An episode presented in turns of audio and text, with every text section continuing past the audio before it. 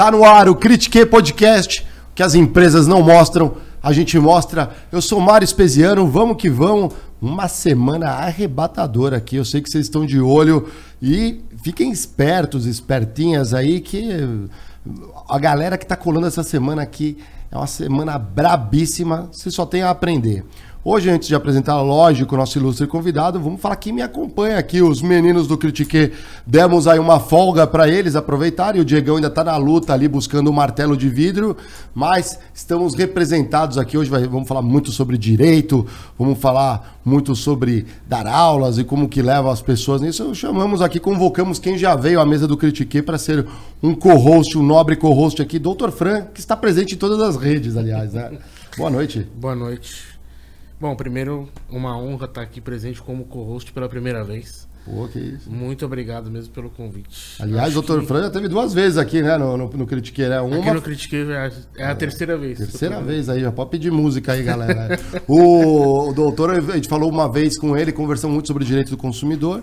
Falamos também direito do trabalho. Acho que se você trabalha de alguma forma, vale muito a pena dar uma olhada nesse programa. E depois voltou com o Lawrence Bottian, falamos ainda de direito do consumidor, e ele é um especialista da indústria de alimentos, é, ele mostrou o que, que pode, o que, que não pode acontecer quando tem aqueles casos malucos, assim, do tipo, encontrei é, é, rato no meu refrigerante, é, ou o negócio tinha bolores, isso é possível, não é? Ele deu uma aula pra gente, o Dr. Fran deu uma aula ali de direito do consumidor, né? Tem gente que fala assim, ah, achei aqui um cabelo no meu alimento, vou processar a empresa empresa, vou ganhar um bilhão aqui, né? Com isso, não foi. Não é bem não é isso. É bem então assim. assista lá, confira, é muito bom.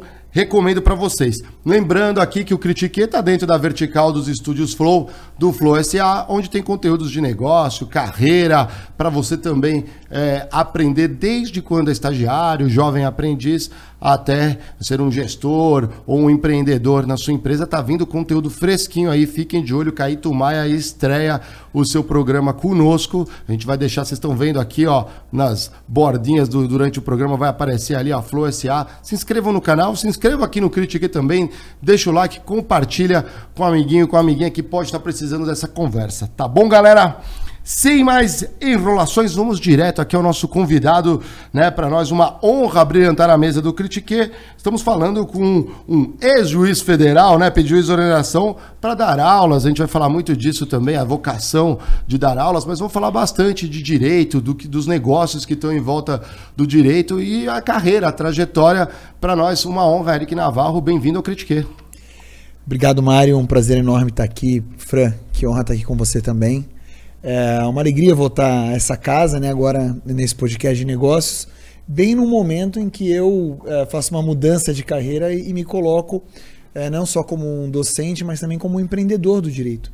Então, curiosamente, é, esse é um momento em que eu me sinto muito à vontade para estar aqui e, de repente, falar de coisas que é, ou não podia ou não faziam sentido é, conversar quando ainda estava lá na magistratura, a quem eu devo muito, mas é, agora a gente está num mundo novo. Então é um prazer, bom estar tá aqui nessa casa com todos vocês. Espero poder colaborar de alguma forma. Pô, que legal. Sentiram que agora pode dar opinião sem estar por dentro ali, é muito mais valiosa, né? Obrigado aqui, Eric. Para começar, vamos falar um pouco da, é, da tua carreira, da tua trajetória, né? Como que você foi caindo no direito? É, o que, que você é, buscou lá atrás, no início, na juventude, para se direcionar para o direito, o que, que você fez também antes ali, né? Porque a gente sabe que o trabalho não começa com as coisas que a gente estuda, aplica, né? às vezes começa o trabalho com tantas outras coisas, né? Se puder dar uma pincelada nisso, a gente agradece. Claro, Mário. Então, é, essa é uma história interessante, porque eu literalmente caí no direito. Aliás, é um, o direito é uma bacia onde muita gente cai de verdade, né? Diferente do cara que vai fazer engenharia, vai fazer uh, as hard sciences de maneira geral. O direito tem, claro, pessoas vocacionadas, mas tem muita gente que assim, puta, não sei o que fazer, vou fazer direito. No meu caso, eu estava determinado a não estudar. Essa era, esse era o meu objetivo. É, e isso, por, e aqui já vai uma crítica ao sistema de ensino, né? É, acho que as escolas, não sei hoje, mas pelo menos na minha época, elas atendiam bem um tipo de aluno. Hum. E quando você tinha, por exemplo, alguma dificuldade cognitiva, como era meu caso, você ficava meio deixado de lado. E eu fui eh, basicamente sendo o pior aluno em todas as escolas que eu passava, e mudava de escola e era o pior aluno, e tomava suspensão, e saía, tomava zero, era esculhambado por professor. Mas você não quer bagunceiro? Que- Cara, tudo que você pode imaginar. Bagunceiro, maluco, é, disperso, burro, né? Quantas vezes eu chamar de burro? Caramba. É, literalmente, você é burro. Lembro de um professor de matemática barbudo. Então, quando eu me formei com muito custo, e meu pai, é, eu falei, ó, não vou fazer faculdade. E meu pai, é, e não tinha ninguém formado na minha família ainda. Ah, mas meu pai foi muito sábio, ele falou assim, não, cara, você tem que fazer faculdade, não sei o que, tal, tal, tal. Aí tá bom, então eu vou fazer jornalismo. Aí ele, ele falou, jornalismo, né? Não- por que você não faz direito? Daí eu falei, mas por que direito? Não, porque é sempre bom, né? Você né, vira doutor, né? Vira advogado, né, né, né. Daí eu falei, tá bom, então, então vamos tentar direito. Aí eu, enfim, prestei o vestibular. E, e do- na verdade, quando eu estava terminando o colegial, na época era colegial, né, que falava. Aham. Quando eu estava terminando. Ensino médio, é? É, hoje é ensino médio, É, né? já mudou. é. quando eu estava terminando o colegial, eu melhorei algumas coisas de cabeça. Então eu, eu comecei a entender como que eu funcionava para assimilar conteúdo. Bem no, no ali no, no final do ensino médio. E isso me permitiu fazer o vestibular, claro. é, não, não era o vestibular do ITA, né? É, mas fazer uma faculdade de direito, uma boa faculdade de direito privada. Não dava para passar em faculdade pública, porque com, com esse meu background que eu tinha na época da, da escola, não dava mesmo. Ia ser difícil, né? É, para mim era muito difícil, muito difícil. E só que aí como é que paga a faculdade depois? Né? Hum. Então eu entro na faculdade sem ter como pagar, Aqui em São Paulo, é isso. aqui em São Paulo, PUC São Paulo. Ah. Que na época nem era uma faculdade cara como é hoje. Era uma faculdade bem mais acessível. E aí meu pai falou: bom, agora tem que trabalhar, né, para pagar a faculdade. E eu falei: não, eu sei, vamos embora. E eu tava mais querendo trabalhar do que estudar, né? Hum. E aí eu comecei a trabalhar. Meu pai é vendedor, então fui ser vendedor também. Hum.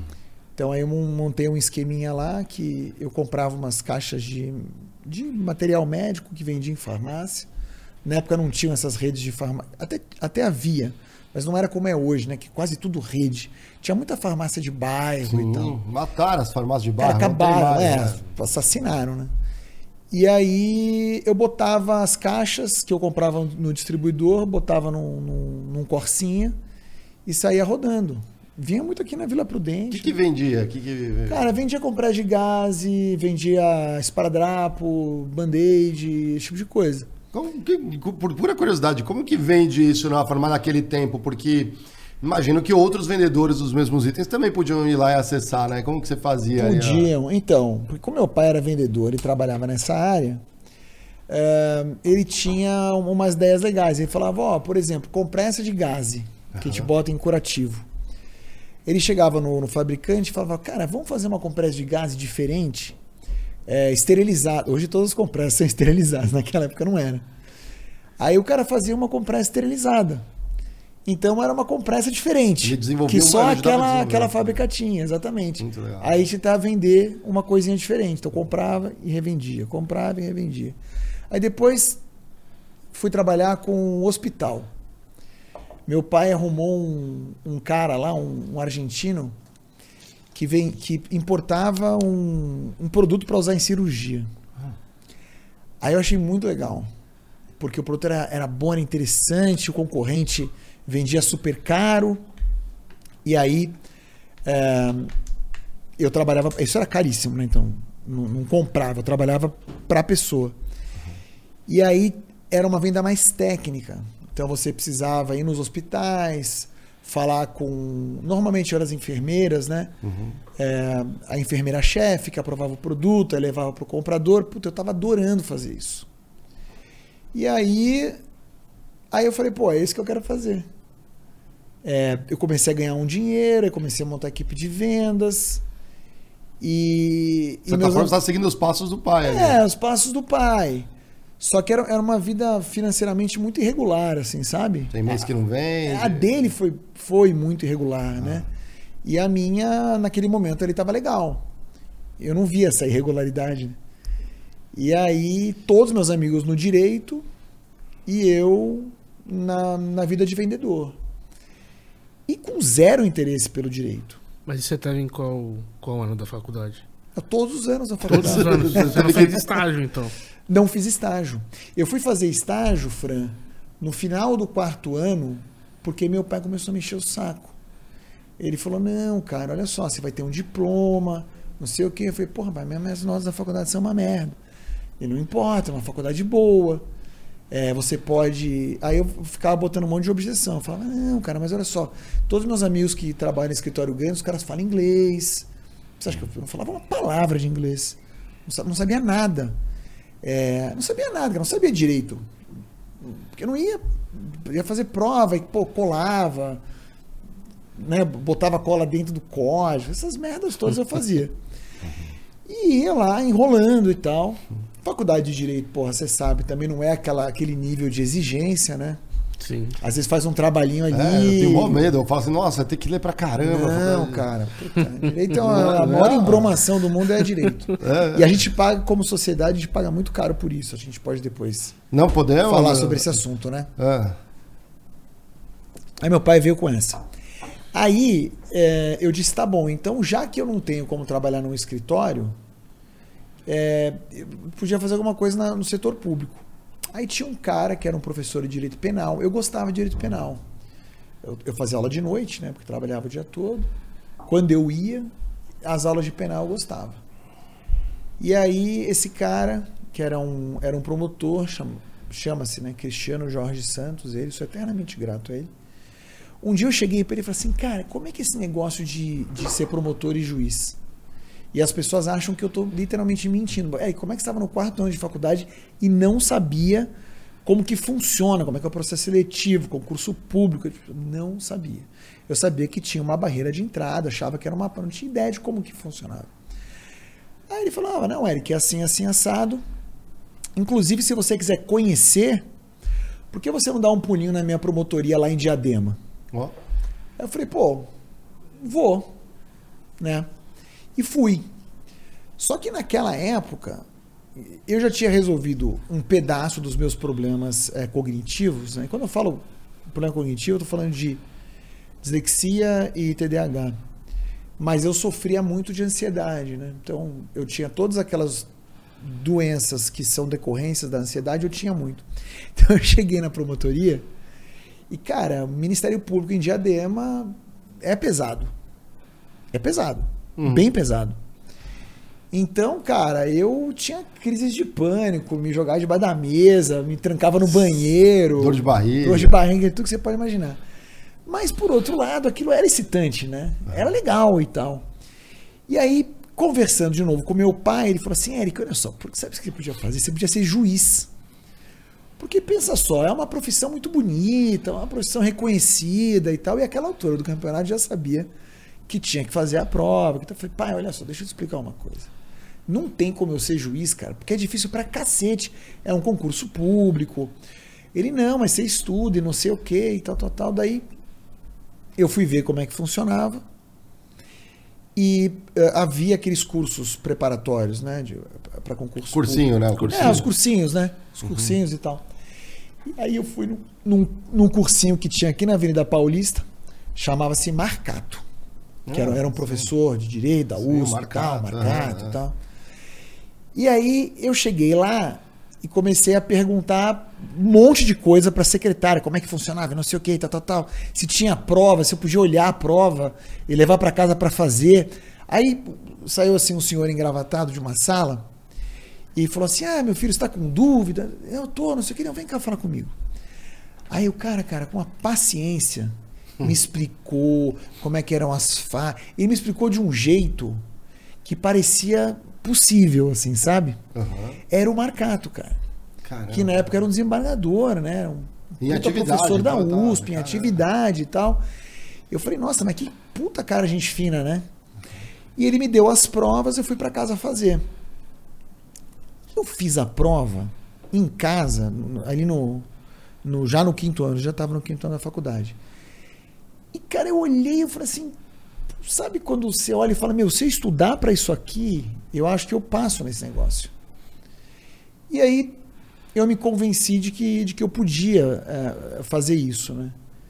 E as minhas dificuldades cognitivas, na verdade, viraram uma grande eh, eh, arma para passar no concurso. Porque as pessoas acham, e o Fran vai, vai poder dizer também, né, o advogado brasileiro, o jurista brasileiro, ele é muito prolixo. Muito prolixo. Petições longas, né? Fala difícil pra cacete, aquela coisa toda. Pra imprimir papel. Puta, cara. E aí.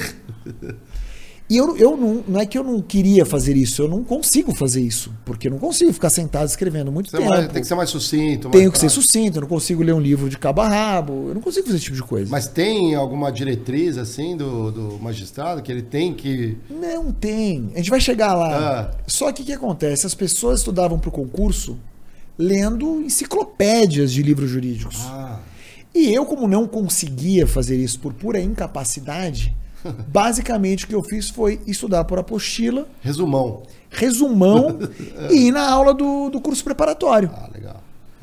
E aí deu muito certo, porque eu passei muito rápido no O concurso. que, que é o critério? Você não, não tem que ter uma prática Então, na minha de época. alguns anos, não tem uma coisa assim? Hoje são três anos. Hoje né, mas- mudou, né? Ah, mudou. É, hoje Ah. mudou. Na minha época era assim, para o juiz estadual daqui de São Paulo, você não precisava nada. Você precisava estar formado e ter feito os negócios lá na faculdade e tal.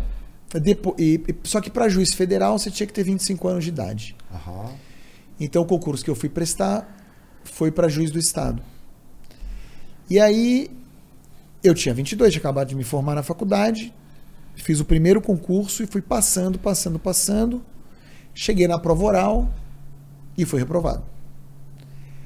E aí aquela- Aquela entrevistinha que eles fazem, né? tem a prova mesmo, né? E tem a entrevistinha. E aí. Aí eu. Enfim, falo mesmo, assim. Era um concurso que não tinha nenhum nível de, de transparência. Você não sabia as suas notas quando você era reprovado. Ninguém sabia o que acontecia na sala secreta, a não ser quem estava lá, apesar de que eu fui muito bem tratado por todo mundo. É, mas eu acho que eu não tinha que ter passado mesmo. Então, é, eu falo isso tudo. Acho que teve muita gente que foi injustiçada. Não foi meu caso. Acho que passou gente pior do que eu. Mas eu teria me reprovado. Entendi. Então, eu reprovei e, e só foi meio foda porque é, a grana já tinha acabado. Ixi. Então, assim, eu eu tava com dívida na faculdade. O- porque eu, eu quis pagar o, o- o curso preparatório, né? Então eu juntei dinheiro para pagar o curso, não paguei a faculdade, tava com dívida na faculdade. E se não fecha a faculdade, não tem o diploma pra poder entrar pra diploma. juiz. É, é. é, e eu e assim, os caras ainda faziam uma sessão toda solene e você levava os familiares para os caras divulgarem o resultado. Porra. E eu achei que eu tinha passado, é idiota, né? E aí, cara, eu lembro que falaram os nomes dos aprovados, não tava o meu nome, escorreu uma lágrima assim, o filha da puta. e meu pai, muito sábio, quando eu tava nesse processo de fazer essa prova, abriu um edital para concurso de analista judiciário, que é um, um assistente de juiz. E o analista judiciário da Justiça Federal tinha um salário legal, tinha uma estrutura de trabalho e precisava ser bacharel em direito. Ele falou: faz esse, essa prova. Eu falava, pai, eu não vou fazer prova para assistente de juiz, cara. Eu tô, eu tô quase juiz já. Faz, cara, a gente precisa de dinheiro, família humilde, vai que você não passa e tal, tal, tal. E foi a melhor coisa, porque eu não passei para juiz, mas nesse concurso eu passei em primeiro lugar. Ó. E aí fui trabalhar aqui na Avenida Um Paulista. técnico judiciário seria. É, o nome, de- o nome do cargo era analista judiciário. Analista judiciário. Tem o técnico e tem o analista. O Na analista prática, corre, corre. faz a mesma coisa. É, mas o técnico não precisa, não ser, precisa bacharel. ser bacharel. Ah, Mas na prática, irmão, vamos Acaba lá. sendo mesmo. Na prática, você numerava a folha igual todo mundo, batia carimbo e tal. Dava E sentença também? Eu, então, eu, que tá, eu queria dar sentença. Ah. Porque eu falei, porra, passei em primeiro nessa merda, vou me botar pra fazer um trabalho legal. Me botaram pra numerar. Agora, como é que você bota um disléxico pra fazer trabalho bruto? Cara, eu fazia tudo errado, tudo errado. Aí o cara lá tinha um português é, na secretaria, né? É. O cara me odiava, assim. É, saía tudo errado. Aí eu comecei a ficar mal naquele lugar, assim. mal, me senti mal, incompetente. É, você fala, pô, não é que eu não quero fazer, é que eu não faço. eu É, não sou habilidoso com ele. exatamente, Eu não consigo. exatamente. Aí eu, o, o- o que eu decidi foi o seguinte, eu falei, porque esse, esse português que infernizava a minha vida, ele era o, o vice-diretor de secretaria. Ele era o, o- funcionário mais importante antes da diretora de secretaria, que era um doce de pessoa. Aí eu falei, cara, eu vou ficar amigo da diretora de secretaria, vou ficar amigo da juíza e foda-se esse cara, vou entrar em guerra com esse cara. Aí eu fui falar com a juíza, eu falei, pô, admiro muito a senhora, é meu sonho é ser juiz federal, não sei o quê, e tal, tal, tal, porque era juiz federal, né? Então eu fiz uma amizade legal com ela, ela me dava uns, uns despachozinhos pra fazer e o cara ficava me odiando. Aí ele, ele falava, eu vou abrir um processo administrativo contra você, e não sei o quê, e tal, tal, tal. Guerra.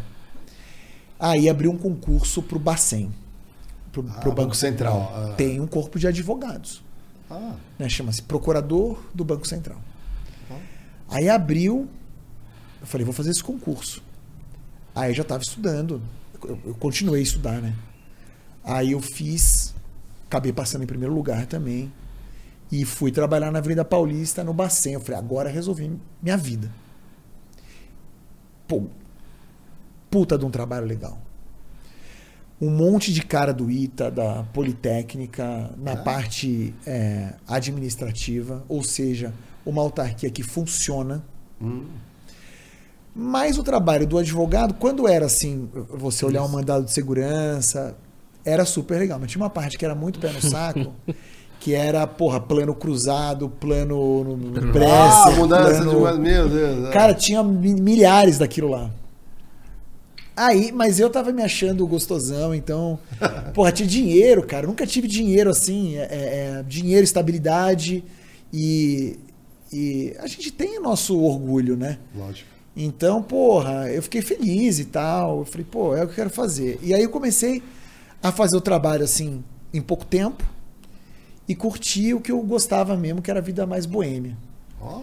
E, é, porra, ali, é- ali é um paraíso. Né? Paulista, né? Porra, Paulista. Todos os cinemas de arte É verdade. ali na Augusta e tal, porra, é, é, museu, é, os bares e tal. E eu conheci muita gente, muito crânio, cara. Eu falei, nossa, esse aqui, esse lugar é muito bom. Tinha um professor da USP. é, como que ele chamava? Como que ele chama, cara? O cara era professor de História do Direito. O cara era um gênio. O que, que você aprendeu com ele? É, cara, o cara falava cinco línguas, ele contava a história de todos os lugares. Tinha um, um professor da PUC que era um boêmio maravilhoso. Esse eu lembro o nome direitinho, que era o Serrano. Ah, Ele me levou em todos os lugares assim que eu precisava conhecer aqui em São Paulo, todos os inferninhos, todos os. A gente fumava charuto. É, então, assim, é, é, foi uma época maravilhosa. Maravilhosa mesmo. Eu disse, vou ficar aqui. Com o tempo, eu, eu comecei a achar que. Com o tempo, assim, um ano depois, aham. eu comecei a achar que. Sei lá, que o salário estava baixo. Lógico, você quer ganhar mais, né? Essa era a verdade. E aí, como faz ali, né? Tem, tem, como- tem uma carreira ali na, na Procuradoria do Tem Bacen? uma carreira, mas aí é, é um troço político. E aí, cara, o, ti- tinha um procurador-chefe lá, que era o Lourenção. É. Era o nome dele mesmo. Sim, Lourenção. é. O Lourenção entendeu que ele precisava cobrar horário dos procuradores. Eu, cara, eu sou um cara que eu, eu odeio horário. É, e ele queria cobrar horário e tal. Eu fazia o meu trabalho, mano. Pô, fazia o trabalho bem feito. Aí um dia eu sa- quase saí na mão com o Lourenção. E aí eu falei, ah, quer saber, cara? Eu vou, vou estudar de novo para concurso, mas vou estudar só para juiz federal. Assim que eu fizer 25 anos. Quero eu- escapar disso aí. eu Isso tudo foi antes de 25 anos. É, isso tudo Caramba, foi- nossa. Tem uma idade média que o cara vira juiz hoje no Brasil ou não? Assim, Tem, tem, tem. É, mas não é com 30, 25. É, com 25, nossa, é muito precoce ali. Era né? novo. É que quando você não tem, quando você não sabe fazer mais nada, né? Você se dedica para fazer um negócio. Você fala, o cara, sabe que isso que você falou do cara que cobra o horário, né? Ainda tem muita empresa no Brasil que é meio nessa, né? De bater o ponto. Aliás, nossa primeira temporada do Critiquei, a gente, os convidados batiam o ponto. Ele tá ali, ó, tá desmontado ali, ó, ali no fundinho. Tá aqui, cara. Olha lá o relógio de ponto. Atrás daqui é o, a, a Ah, ficha eu de vi ponto. isso, é verdade, ó. eu vi isso no- Atrás de no mim aqui, aqui, não sei se pega aqui a galera, mas eu falo, uma vez uma empresa falou assim: ah, vamos dar flexibilidade para o pessoal chegar no horário. Ele tem que trabalhar aqui no horário núcleo, né? Então você chega um pouco depois, sai um pouco depois, chega antes, sai antes. Não tem estresse. Porque em grandes centros urbanos acontece de tudo, é trânsito, tem um, o cara, sei lá, leva os filhos no- na escola, tem a- às vezes uma, uma funcionária da empresa pode estar, sei lá, ela é gestante, tem que fazer um exame de manhã antes de ir pro trabalho. Claro. Sabe, facilita, o cara que quer malhar, né? Ou sai mais, sai mais cedo para ir pra academia, ou estudar. Tem tanta, tanta complexidade. Aí um cara uma vez falou assim: pô, eu como gestor, eu não sei, eu quero que eu controlar o horário. É pra tratar o horário, eu já fico olhando se o cara chegou ou não chegou. Eu falo, mas. Se o trabalho for uma merda e o horário estiver em ordem, então tá é tudo eu bem. né? é isso que eu falei, cara, eu não sei como, eu sou como gestor, eu sou ruim cobrando o horário, porque eu também não sou muito bom de chegar exatamente. Se precisar, eu vou, vamos ser profissional, mas precisa mesmo, o negócio é resultado na mesa, entregou o que precisa na mesa, e aí parece que tá mudando isso, mas ainda não, a maioria ainda tá cobrando horário. Aquilo, você pode fazer uma porcaria de trabalho, mas você tá no horário, tá bem, E né? é uma burrice, né? Porque eh, você que gosta de negociação, você vai negociar com alguém para trazer para sua empresa, de repente, parte do valor não tá na grana. Não. Parte do valor tá pro cara levar o filho na escola. Sei lá. Lógico, Você até melhora. Você negocia isso. Tem uma qualidade de vida, né? Exato. É, exatamente. Mas eu já vi muita gente falando assim, nossa, se eu pudesse trabalhar numa empresa de horário flexível, eu ganhava um pouquinho menos, estava ótimo, porque assim eu consigo dar atenção. Meus E como é que tá né? hoje, assim? Porque aí teve aquela época da pandemia que ficou todo mundo remoto, né? Agora eu tô sentindo que tá meio híbrida a coisa. Cara, aconteceu tanta coisa, né? Porque assim, ah, todo- quando todo mundo ficou remoto, era o fim dos tempos, né? Parece que afeta a cultura das empresas. Isso é uma falácia, né? Porque senão as empresas todas tinham fechado durante a pandemia Pois e não é isso. Todo mundo conseguiu dar um jeito. Claro, tem funções que fábricas não fecharam, você ainda tinha que ir para o escritório. É, mas depois que voltou, você tem aí um probleminha imobiliário, né? No Rio de Janeiro, principalmente, foi muito afetado. Muitas Ah. Cara, o centro do falaram- Rio, Ah, é, impressionante. Esvaziou o centro ali no Rio de Janeiro. Impressionante. São Paulo, muitos lugares ali, parece que São Paulo reaqueceu.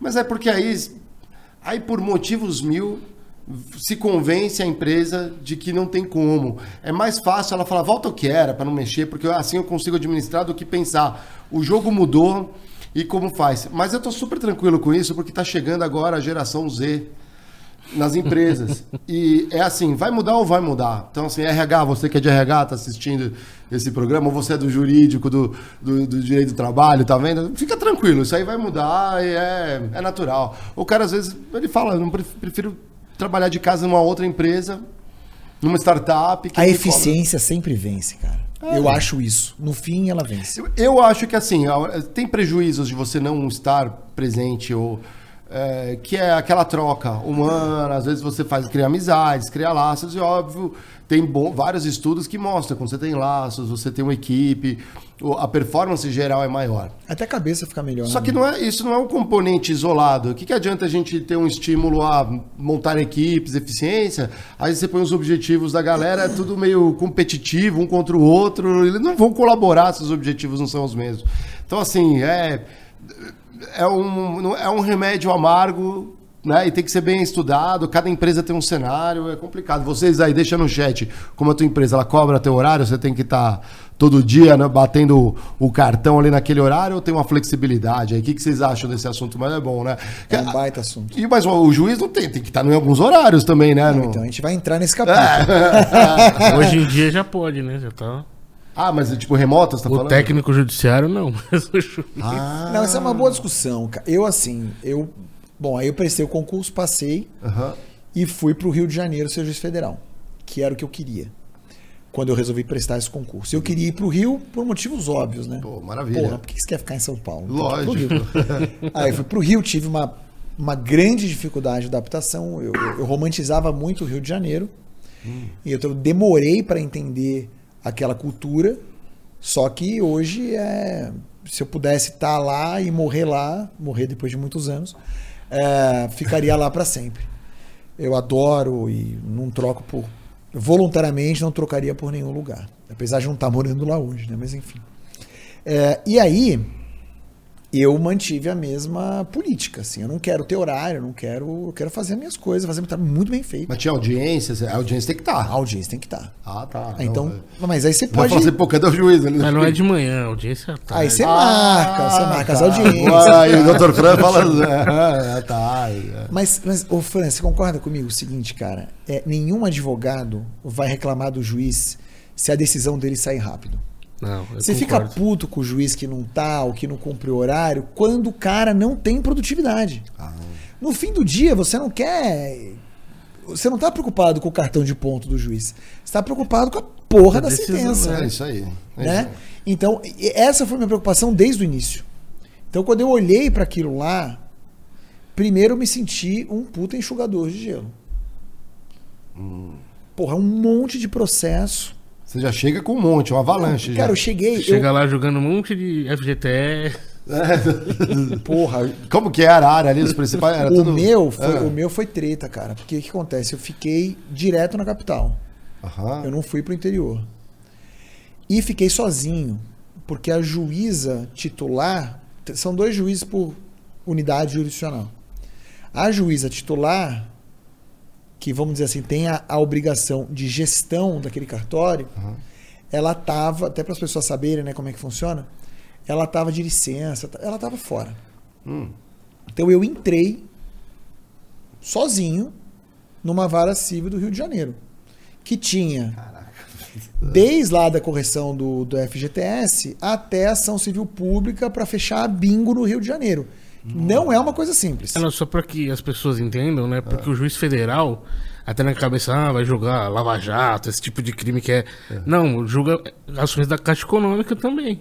Aham. Porque a Caixa Econômica é uma No, entidade. no teu caso eram crimes que eles davam o quê? O meu não tinha crime. Ah, não? É, nesse Era momento civil, não, né? porque era Civil. civil. Era Ah. tudo menos crime. Então, questão tributária, se o tributo for federal, né? Competência da Justiça Federal. Pô, direito do consumidor, que o Fran fala muito.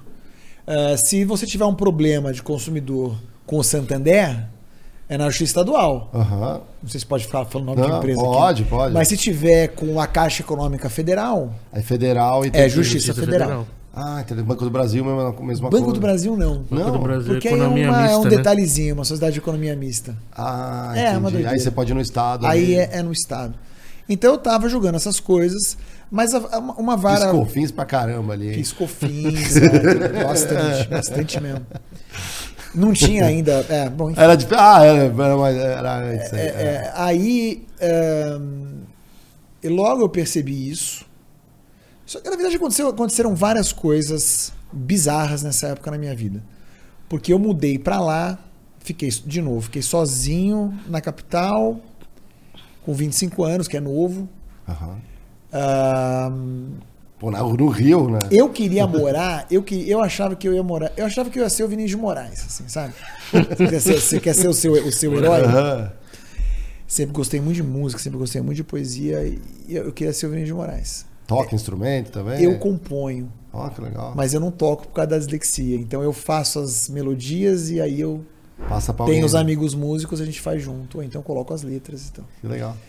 Mas é, Vinícius. eu achava que ia chegar lá, entendeu? Chega Ia sentar num bar em Copacabana. Pois é. A primeira que eu achei que eu fosse morar em Ipanema, até entender que o salário de juiz na época não, não, não dava pra morar. Cara, o Rio era muito Acho caro. que até não hoje não dá, né? Eu não sabia que era caro daquele jeito. É mais caro que aqui. Sim, mas, É cara. muito caro, né? É, nessas zonas aí também. Desses né? lugares bons, muito bons, tem menos do que São Paulo. Então não dava. Aí, é, daí eu falei, vou morar em Copa. E comecei a procurar em Copa. Arrumei um flatzinho. Falei, vou ficar nesse flatzinho aqui. Cara, fiz um contrato de boca com um cara lá. que- Tácito. Aí, ó, tá vendo? Tô bem, eu sou, sou Ah, engenheiro tá- tá- jurídico já tá aqui, ó. sabendo, já tá Fica sabendo. Aqui, eu fiz muito contrato, eu sou engenheiro jurídico aqui. Tá ó, vendo? Tá Ah, vendo? ah, É isso. ah, Mas no Gogó mesmo, assim, ó, vou morar aqui assim mesmo. Cara, eu, eu, que eu entrei no flat é, e tinha um monte de loja embaixo. Aí eu perguntei se tinha algum apartamento pra alugar. Daí o cara falou, não, tem, não sei o que, tá, tá, tá, você paga assim, assim, assado, tá aqui o... E eu fui. Cara, o prédio, assim, era muito mal frequentado, assim, sabe? Era muito Então mal. ainda bem que foi de boca, né? Foi de boa. O ambiente era pesado. E na época eu tinha dado uma liminar para fechar um bingo é, chamado Bingo Arpoador. Ó, Bingo Arpoador, lembro até hoje. E esses, os donos do bingo eram todos bicheiros, né? aham. E aí, é, o cara que tinha me alugado o apartamento de boca, ele virou e falou assim: então, cara, deixa eu te falar um negócio. Sabe o, o apartamento que você mora, que eu aluguei pra você e tal? Então, o dono do. O dono, o proprietário do imóvel, é dono de um bingo, cara, chamado Bingo Arpador. Não sei se você conhece. Eu tinha acabado de fechar o bingo. E ele sabia que era você, bem. meu. Aí eu falei, caralho, eu vou morrer aqui. Tô correndo risco, tô correndo risco. É. Aí eu saí na surdina e fui para um outro lugar e tal, mas eu, eu fiquei muito mal nessa época, mal de cabeça, fiquei bem ruim, assim. Você correu, você podia É, fiquei ruim, fiquei ruim de estar... ameaçado ali. É. É, não, eu também acho que as coisas antigas voltaram, os medos voltaram, as ansiedades voltaram. É, eu comecei a. Já ganhava bem, né? Um juiz. Como juiz, você tava Eu feito. ganhava, cara. Isso foi em 2004, né? Aham. Eu lembro que eu ganhava uns 7 mil e poucos reais. Esse era o salário. Só que eu comecei a dar aula em vários cursos preparatórios Ah, para poder sair dali e morar em Ipanema, que era meu sonho. Entendi. Aí eu fui dando aula, cara, dando aula, dando aula, dando aula. De noite, comecei a dar aula, todo dia de noite. Sábado, o dia todo.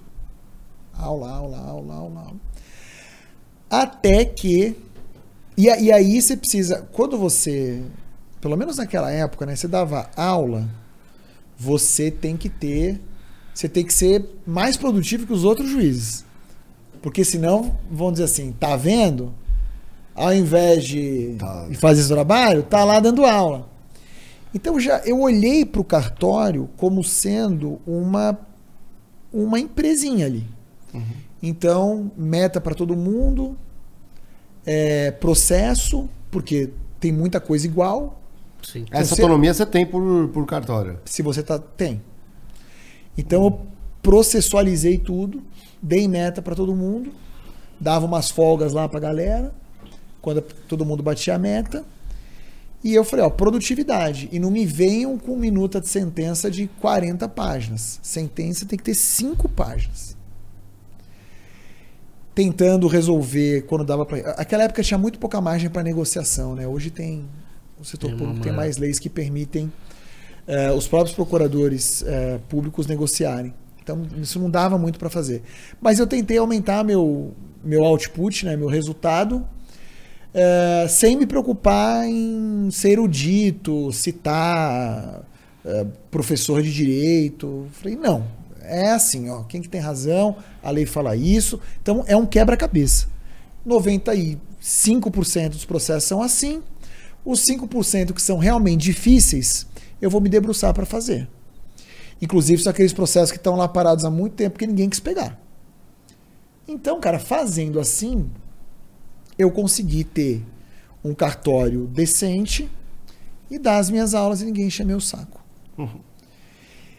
E o juiz só pode fazer isso, além de ser juiz. Ele pode dar aulas, ele pode ser sócio de empresas, desde que ele, obviamente, não tenha nenhuma atividade que não seja uma atividade educacional. Isso ele pode. E aí, dando aula num curso preparatório lá do Rio, que era um curso pequeno, mas tinha uma reputação boa, era bem pequenininho, e o dono era um juiz federal com o pai dele, então o pai dele administrava e ele cuidava academicamente do curso. É, o pai dele morre. O pai dele morre e, e aí ele fala, cara, ou eu boto um administrador aqui, ou eu não posso tocar, Caramba. né? E ele queria virar desembargador, já estava numa fase da carreira que ele buscava uma promoção no tribunal. E tinha um pouco esse preconceito, né, de juiz que dá aula e tal. Então, pro cara fazer ali a política dele no tribunal, talvez fosse bom sair. Já tinha ficado lá bastante tempo. E um dia ele me chama lá no, na sala dele e fala assim: Ó, Eric, meu pai faleceu, tal, tal, tal. O pai dele não tinha nem falecido ainda. Na verdade, o pai dele estava agonizando, últimas, é, tava, tava nas últimas. E ele falou: Ó, eu queria que você. Tem três professores aqui que eu gostaria que tocassem o curso. Você, um outro juiz e um advogado. Porque o advogado pode, né, Fran? O advogado ele não tem esse, esse não, tipo de não tem esse problema. Então ele pode tocar. Eu falei, ah, não tenho dinheiro nenhum, né? Dele, não, mas eu não vou te vender o curso, não. Eu vou te, vou te dar o curso. É, ele não dá prejuízo, você só precisa comprar a sala comercial. Eu falei, "Eu não tenho dinheiro para comprar a sala comercial. É, na época o centro do Rio tinha seu valor, né? Aham. Ficava ali na Rua México. Eu falei, cara, não tenho dinheiro para comprar a sala. Ele, não. Vocês compram a sala daqui a um ano com o dinheiro que vocês vão ganhar no curso. Eu falei, pô, vamos Aí é tentar. outro né? negócio, Vamos é. tentar. É. Aí entramos. Ele só, ele só fazia juiz federal. Eu falei, não, vamos fazer outros concursos federais, né? Ah, legal. Aí começamos a fazer. Aí fomos indo, saímos de 300 alunos para 2 mil alunos. Nossa. E aí foi uma zona, porque o advogado é, não é alguém reconhecido pela sua capacidade de gestão, né? Normalmente não. Definitivamente Salve, não galera é. do jurídico, talvez. Eu, é. eu também não era e nem podia fazer a gestão, porque tinha impedimento legal. E aí, cara, foi uma bagunça total, até que um belo dia a gente contratou um engenheiro Pra tocar. para a parte- tocar o troço. E aí, porra, foi um curso que até ficou muito grande, cresceu. A gente chegou a ter 14 mil alunos. Caramba, 14 É, mil alunos. do- do- ali na área federal virou, acabou virando o maior curso do Brasil. Chegaram a ter infoprodutos? É, 100% online. Caramba. A gente fez toda a transição para ser 100% online. Legal. Antes das redes sociais serem o que elas são. Depois a gente pode chegar nisso. Aham. E aí eu saí em, 2000, e- em 2015, eu fui fazer um pedaço do meu doutorado. Aí o que aconteceu? Eu tava fazendo, eu comecei a fazer mestrado e doutorado porque eu achava que tinha que fazer para ter legitimidade para dar aula. E, e aí no dou, e aí aí que acontece? Olhando para a justiça, eu falava, eu sou um puta do enxugador de gelo. Mas pelo menos eu sou um enxugador de gelo competente. Enxugo bem o gelo. Enxugo né? bem o gelo. Mas, cara, eu não resolvo o, o problema sistêmico que existe. Dá uma angústia, não dá também? Puta de uma angústia. Aí no mestrado da faculdade de Direito, aí não, eu tava fazendo. Eu fiz direito. Porra. Aí eu entendia do negócio, eu tava levando aquela porra relativamente a sério. Eu vi as discussões, Fran, não sei qual é a sua visão disso, mas as discussões, cara, abstratas, entendeu? Ninguém olhando pro problema e dizendo. Assim, as pessoas literalmente jogavam o problema pra debaixo do tapete e discutiam coisas bonitas. É, puta, porque os direitos fundamentais, não sei o quê, mas tá bom, mas como é que a gente resolve na prática? É, Ninguém discutia A minha a visão é bem parecida com a sua. Eu acho que tem que ser bem, bem no assunto mesmo e acabou. assunto, cara. Não ficar floreando. As minhas petições, como se tiver oito páginas ali, é, é muito. Nossa, como é bom ouvir isso. Porque eu, eu, eu- agiliza, né? não, é bom além isso. de também ter dislexia ter TDAH, que- então me. Nós nos É, reconhecemos. é, eu, eu me reconheço. Mas assim, eu acho que o direito ele floreia demais em umas coisas que não vai ter aspecto prático nenhum. E falar difícil pras pessoas, É, cara. É, é. quase uma sacanagem. Hoje vocês, bom, vocês podem comentar no, isso que eu acho interessante, né? Em empresas, quando você tem várias células da sua empresa, né, trazendo um pouco do universo privado pro, pro público, né, no direito, é, quando você tem várias fábricas da- do mesmo item, por exemplo, a gente é uma questão de escala, né? Então você tem áreas que você consegue atender com escala. Eu trabalhei em compras, então não interessa se uma fábrica compra uma coisa, a outra compra a mesma coisa, a outra compra a mesma coisa. Você soma, você junta os volumes, vê o planejamento dessas fábricas, compra tudo de uma vez, você diminui a burocracia, você melhora né, o alinhamento com os fornecedores. A mesma coisa, cliente, quando o cara vai vender, se, pô, você tem várias coisas, sempre o mesmo processo, você padroniza. A Você é justiça não é. racional, né? Então, a justiça não é padronizada, eu posso até entender que não dá para padronizar. Tem algumas questões de jurisprudência, do, do processo, isso eu não estou falando disso. Mas é no, no trânsito dos processos, e, e como que eles fazem, e aí parece que cada.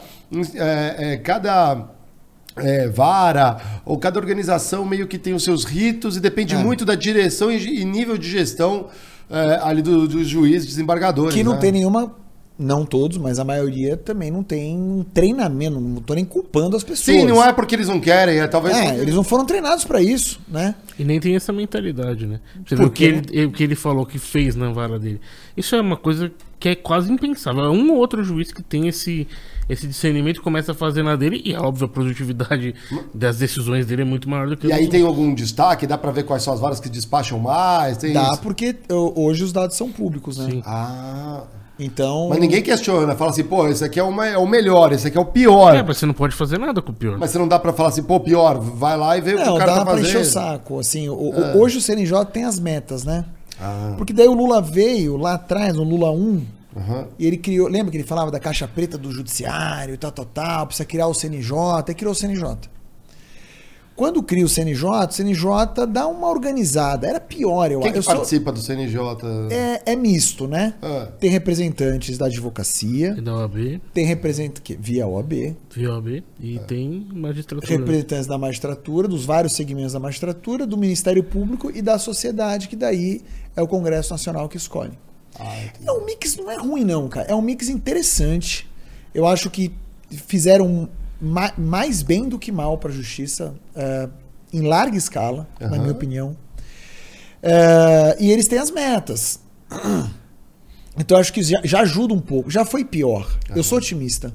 Era muito pior. É que a gente esquece. É verdade, é. Né? A dor que dói é a dor do momento. Mas a gente esquece. Então, é, é, você, no direito, tá- e tá mudando, eu acho que. Até eu acho que você faz um trabalho, por exemplo, brilhante para ajudar a mudar. Que é o trabalho que eu comecei a fazer é, lá atrás, quando eu disse, porra, é, tá tudo muito igual e eu quero estudar uma coisa diferente. E eu terminei o mestrado, quando eu fui fazer o doutorado, eu vi que era igual de novo. Eu disse, não, peraí, eu já estou enxugando o gelo na justiça, eu vou enxugar o gelo na academia também? Aí, ou saía fora, ou ia fazer alguma coisa diferente. E aí eu, eu descobri essa interface entre economia e direito. Eu comecei a achar interessante. Comecei a gostar. E aí eu falei, pô, o que eu quero estudar é isso. Eu quero estudar economia para tentar entender os incentivos que fazem com que o nosso sistema de justiça seja uma merda para dar o diagnóstico de por que, que é tão ruim. O sistema, sabe? Não são as pessoas.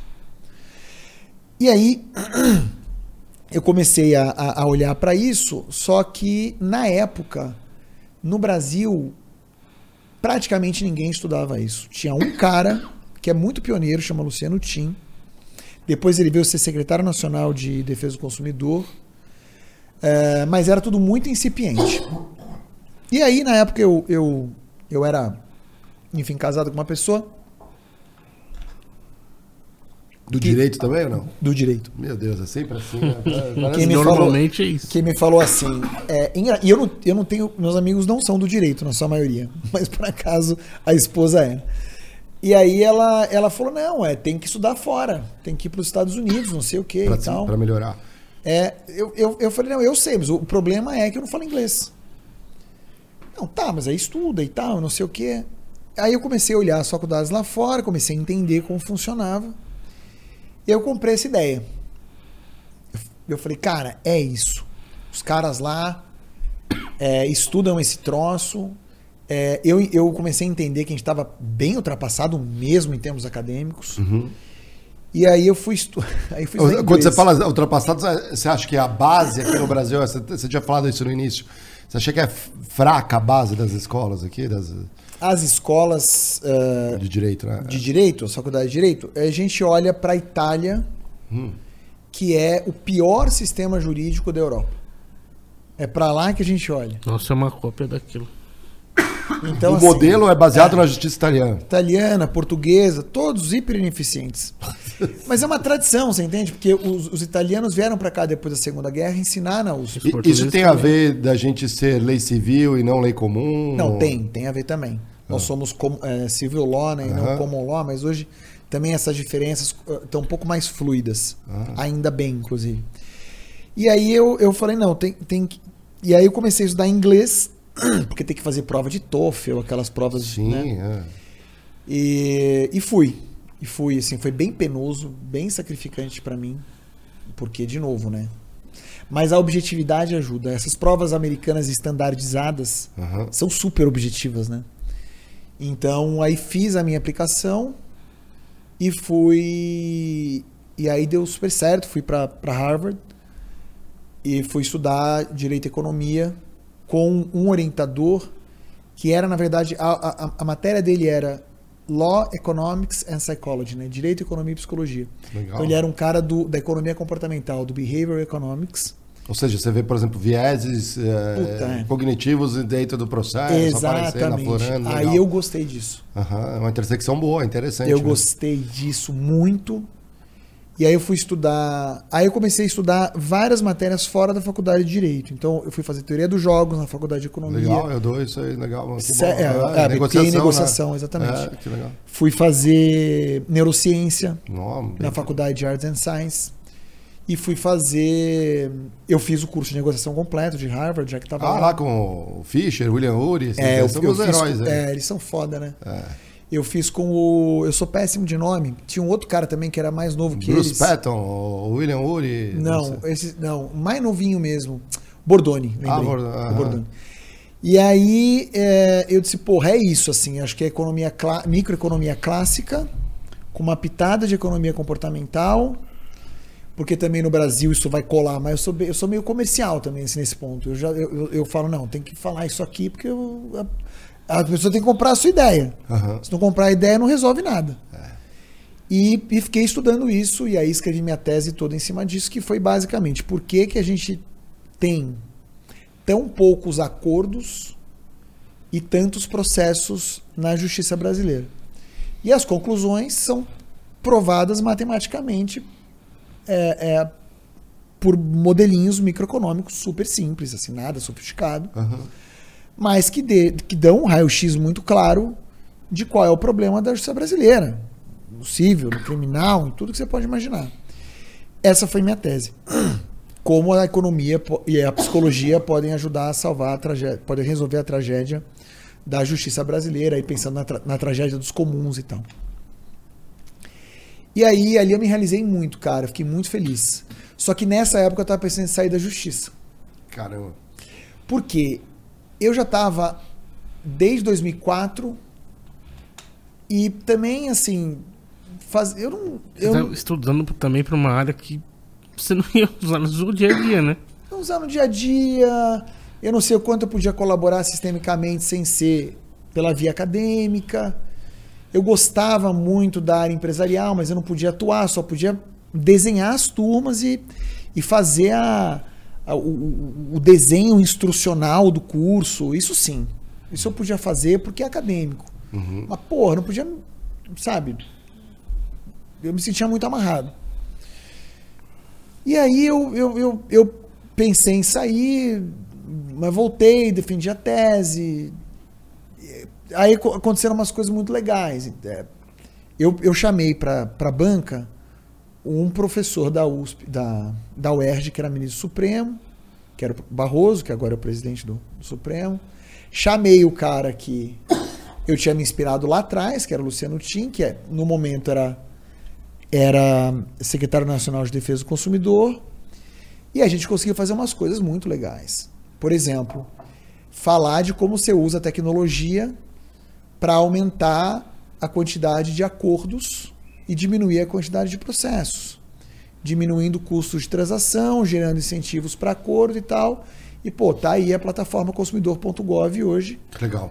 e muito da inspiração veio dessa tese. E funciona, né? E funciona. Ah, você que- você que tá bem no direito do consumidor aí. Funciona. funciona. funciona. Super funciona. O que, que facilita a plataforma em si? É, pega uma jurisprudência? Alguma... Não, cara, simplesmente Coloca os dois lados pra diminui a conversar. simetria de informação. Faz com que um fale com o outro. Pô, mas precisa usar- é, é- é até de- do- doloroso, né? Tem tantos canais antes para serem usados, né? Pois é. Mas você acha que tem uma tendência de ser uma algum perfil de empresa ou não? Assim que normalmente chega a essa Ah, são atendimentos de massa, né? É, e não todas, mas a, a, a taxa de, de, de acordo, né? O settlement rate é de 77, 76%. caramba, é isso bem bom, alto. muito cara. alto, é bem alto, mesmo. Que legal. Resolve às vezes em uma semana, em 10 dias, entende? Então ali, ali eu achei que eu dei uma contribuição importante. Ah, e depois eu acabei indo para o CNJ para trabalhar com um grupo de economistas e elaborar uma nova lei de custas para a justiça brasileira. Uma lei de custas que desse gratuidade de justiça só para quem precisa e aumentasse as custas da justiça para os litigantes repetitivos Ah, interessante. Aham. e ah, criasse certas barreiras mesmo no sentido de que, ó, se você tem dinheiro e você quer litigar, você vai pagar. Se você ganhar, depois você pega de volta. Porque só, porque só 6%, eu fiz esse cálculo, 6% da, dos custos da Justiça Federal são custeados pelas custas da Justiça Federal. Nas justiças estaduais, 17%. Então, você tem um problema de custas aí. Esse, pra quem não tá entendendo, 94% é custeado pelo Estado. É, ou seja, por todos nós. É. Você paga para que haja justiça e para que ela seja desse jeito. é. E mesmo que você não faça nada, você tá pagando por ela. Porque se 6% tá custeando a, a justiça, os outros 94% tem que sair de algum lugar. Sai da onde? Dos cofres do, pro do PIB, é. 1,5% do PIB. Nossa. É a mais cara do mundo. Nossa, que Só que, justiça, tem um, cara. só que É. tem um detalhe: É o número de processo? o que é? 80 milhões de processos. É o maior número de processos do planeta.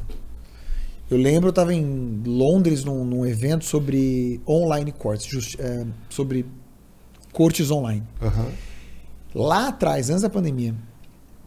E tava falando com um cara do, do Ministério da Justiça da Índia.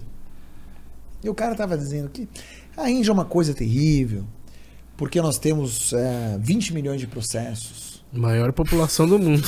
Aí eu falei, não, cara, a gente tem quase 80. Aí ele, 8? Eu falei, não, 80. Nele, 8. 80. Não é possível. 80 milhões de processos. Na Índia, que tem uma população ali. meu E aí você- vezes maior. E aí você cai. Ah, meu processo demora. tem um motivo um motivo que o seu processo demora. Claro que Um demora. juiz, com- um juiz, quantos processos ele não tem pra julgar? Sabe quantos ai, que- processos ah. um juiz brasileiro julga por dia útil de trabalho, na média? Ah, não, não tenho nem ideia. Oito. Oito? Oito sentenças. Só que. Tá resolvendo não é oito processos só por dia. sentença Não, ele que tem que estar faz. lá, ele tem que estar na audiência. Tem audiência, tem que atender não sei o quê. Tem outros tipos de decisão no processo que não são sentenças. Ele não consegue, talvez, é, chamar as partes para tentar se entender, ali, mediar antes de ir para as vezes? Não dá para. Então, aí você tem que mudar os incentivos para que as pessoas façam os acordos. É, 2015 tentou colocar no, no Código de Processo Civil, né, uma audiência prévia de conciliação. Ela existe, ela tá lá no código. Mas assim, o que a gente vê na prática é que todo mundo, ah, não, não quero audiência, não quero audiência, não quero. Claro. Nem os advogados se ajudam nesse processo. Não. Porque Não é tem um problema de justiça aí. agência, advogado e cliente também. Um às vezes um quer uma coisa, outro quer outra coisa. Não são todos advogados. E agora eu posso falar como advogado. Lógico. Não são todos advogados que têm a melhor formação. É, uma das mudanças, por exemplo, que, que eu sugeri lá foi a seguinte: ao invés de pagar todas as custas no início, vamos deixar uma boa parte das custas para quando o processo vai avançando. Porque você tem incentivo para resolver antes. Olha o exemplo, para o pessoal aqui da, da, né, da, da nossa audiência poder entender. Vamos imaginar que você resolve eh, ir ao, ao teatro. Fala, Vou no teatro. Então você marca para ir no teatro eh, na quarta-feira de noite. Você a- e a pessoa que mora com você, seu esposo, sua esposa, enfim. Mas você não comprou o ingresso. Você não comprou o ingresso. Aí quando chega a quarta-feira, umas seis da tarde, cai aquela puta chuva em São Paulo. Aham. Você olha pra tua mulher, pro teu ma- marido, sei lá, e fala assim, puta cara, Não, hoje tá ruim, hein? preguiça de ir no teatro. Então você que está me ouvindo agora, de 0 a 10, nessas circunstâncias, qual é a sua vontade de ir ao teatro? Agora imagina a mesma situação, só que você já comprou os ingressos. Você gastou 200 reais e comprou os ingressos. Aí você, você vai, vai. enfrentar a porra da chuva e vai no teatro. Então, se você já pagou as custas todas, Agora você- você vai pro pau, entendeu? Então, Mas eu tenho uma pergunta como advogado agora. Cadê essa lei, doutor? Essa lei é o seguinte, até onde eu sei, eu, eu participei desse, desse grupo de trabalho no CNJ. É, esse grupo era ca- encabeçado pelo ministro, é, que para mim é um dos, um dos mais é, é, capacitados ali, mais cultos, que é o ministro Cueva, ah, que tem uma formação, ele tem essa formação da cabeça mais aberta. E até onde eu estava, é, a coisa. A gente tinha feito um draft e estava buscando o apoio político necessário para fazer o negócio passar. E aí, o que nós tínhamos feito é: a gente tinha mexido muito com a, com a gratuidade da justiça e colocado no mesmo projeto de lei. E aí, é, al- algum deputado inteligente virou para a gente e falou assim: cara, separa, porque isso aqui vai dar muita discussão. Porque, pô, gratuidade é uma coisa que mexe com as pessoas. O político não vai falar, porra, vou tirar a gratuidade da justiça. É a gente não. Mas é exatamente o contrário. É ser gratuito para quem realmente precisa. Mas você não consegue explicar isso para a população de um jeito fácil. Então vamos tirar para tratar de. Então a gente estava refazendo isso quando então eu saí da justiça. Então hoje, exatamente, eu não sei em que pé que tá. Mas era um trabalho bem legal, tinha muita gente boa fazendo. Eu acredito sim que a gente vai evoluir para uma racionalização eh, do sistema de custas, que na verdade é uma racionalização do próprio sistema de justiça. E a outra coisa é a tecnologia, né? É, digitalização de processos, imagino que facilitou muita coisa, né? Aquele trabalho de antes de. de... Ainda tem muito papel, né? Mas É, melhorou, né? Quando começou a digitalização aqui em São Paulo, eu lembro bem. E no escritório que eu trabalhava, tinha que imprimir os processos mesmo. Mesmo assim, não adianta Porque a nada. cabeça do advogado mais antigo é, não, tem que ter o papel, tem que ter o processo guardado no arquivo. Pô, mas- Vai se some lá da, da, da justiça. Pô, Mas é melhorou, hoje assim. melhorou. Hoje as pessoas já entenderam como Backup, funciona. né? Você pode fazer outras Sim. coisas. Hoje a gente né? tem outros problemas. Ah, Primeiro, quando você digitaliza tudo, o Brasil é um dos países mais digitalizados do mundo no que se refere à justiça. Eu sei porque eu tô, pô, agora eu tô estudando esse assunto de novo lá fora e, e, e eu tô num, num fórum de discussão é, que a gente discute vários sistemas de justiça. E quando eu falei que o Brasil é 99% digitalizado, as pessoas ficam sim, impressionadas. mas já tá? tá, tá digitalizado, então é uma enxurrada de processos. Só que também diminuiu a barreira de entrada, né? Porque eu, advogado hoje, eu posso advogar no país todo. Do Brasil inteiro. Tá mais fácil de entrar com as ações. Por isso que eu tenho que mudar o sistema de custas. Lógico. Entende? aham, aham. Então não é racional, mas pelo menos é democrático. E isso é verdade. Todo mundo se ferra. Aham, sim, É. Mas, mas pensa também o advogado, né? Cada. Isso eu acho um absurdo. Cada estado um sistema diferente. Aí aqui no São Paulo é um sistema X, no Rio de Janeiro é um sistema ah, Y. mas aí quem que vende o sistema? Mas aí que tal? O conselho não pode Não, dar vamos um falar instru- disso. instru- instruir para ter um sistema único, né? Vamos ser justos com as Ah. pessoas. É, o que acontece? Primeiro começou um negócio de que na Constituição brasileira tem lá a questão da autonomia das cortes. E aí, todo mundo quer o seu poder, né? Lógico. Então, na autonomia das cortes, não, eu vou fazer meu próprio sistema. E cada um começou a fazer o seu sistema. Nós chegamos a ter 90 sistemas, sistemas diferentes no Brasil. Meu Deus. Na minha corte, que era o Tribunal Regional Federal da segunda região, era Rio de Janeiro e Espírito Santo. Tinha um sistema na primeira instância e outro na segunda. De modo que o processo eletrônico, quando ele terminava, ele tinha que ser impresso para ser redigitalizado no tribunal. Não, tá de brincadeira. Não tô de comigo, brincadeira. Não, não, é- não são nem integrados os Imagina um sistemas. advogado coitado, cara. Sendo que... Que advoga no Brasil tem que inteiro. entender cada sistema. Nossa Pois é. senhora. Não, não, brutal, brutal, Não, é brutal, absurdo, brutal. é. Aí o CNJ falou: não, eu vou criar um sistema, eu vou pegar um para nacionalizar. Legal. Pegou o pior de todos, que é o aqui. Hoje já, hoje já tá um Melhorou, pouco melhor, né? né? Jabuticaba, tinha jabuticaba. Pegou um ruim que era o PJM. É. Nas últimas gestões do CNJ, a coisa melhorou bastante. O ministro Fux é um cara com uma visão mais ahn, moderna de direito. Né? Não é, pô, eu acabei até criando uma revista de direito e economia com ele depois. Ó, a gente tem uma revista de direito e economia. Então é um cara cabeça aberta. E ele investiu muito em tecnologia e o, e o- e o ministro Barroso vem na mesma linha. Então criaram-se várias coisas interessantes, inclusive uma preocupação grande de integração dos sistemas. Então qual que é o papo hoje? Já que não dá para forçar a corte a adotar um determinado sistema, vamos criar uma plataforma de integração que, pelo menos para o advogado e para a população, seja uma interface única. Pô, legal. E aí a gente consegue juntar esse data lake, a gente consegue juntar esses dados todos, Aham. porque aí a inteligência artificial vai funcionar melhor, porque a gente vai ter muito mais dados, os dados já vão estar mais estruturados e a gente consegue fazer com que a tecnologia seja aplicada com mais eficiência. Isso vai acontecer, é inevitável. Então eu estou muito otimista.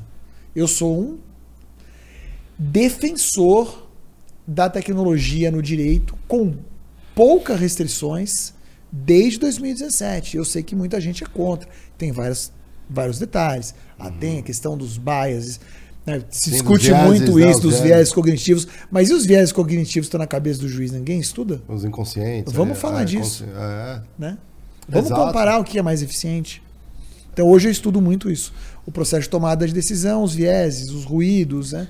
As refrações de julgamento. Mas às tem muita ação que é muito igual, é tudo igual. Você vai mudar valor, vai mudar alguma coisa, mas é tudo igual. Sim, as premissas, Tudo igual. é. E aí sim você se perde muito tempo com essas ações que são todas iguais. Que é a maioria. Quando- São a maioria. é, são a maioria, porque você podia gastar o seu tempo com uma ação que é mais complexa.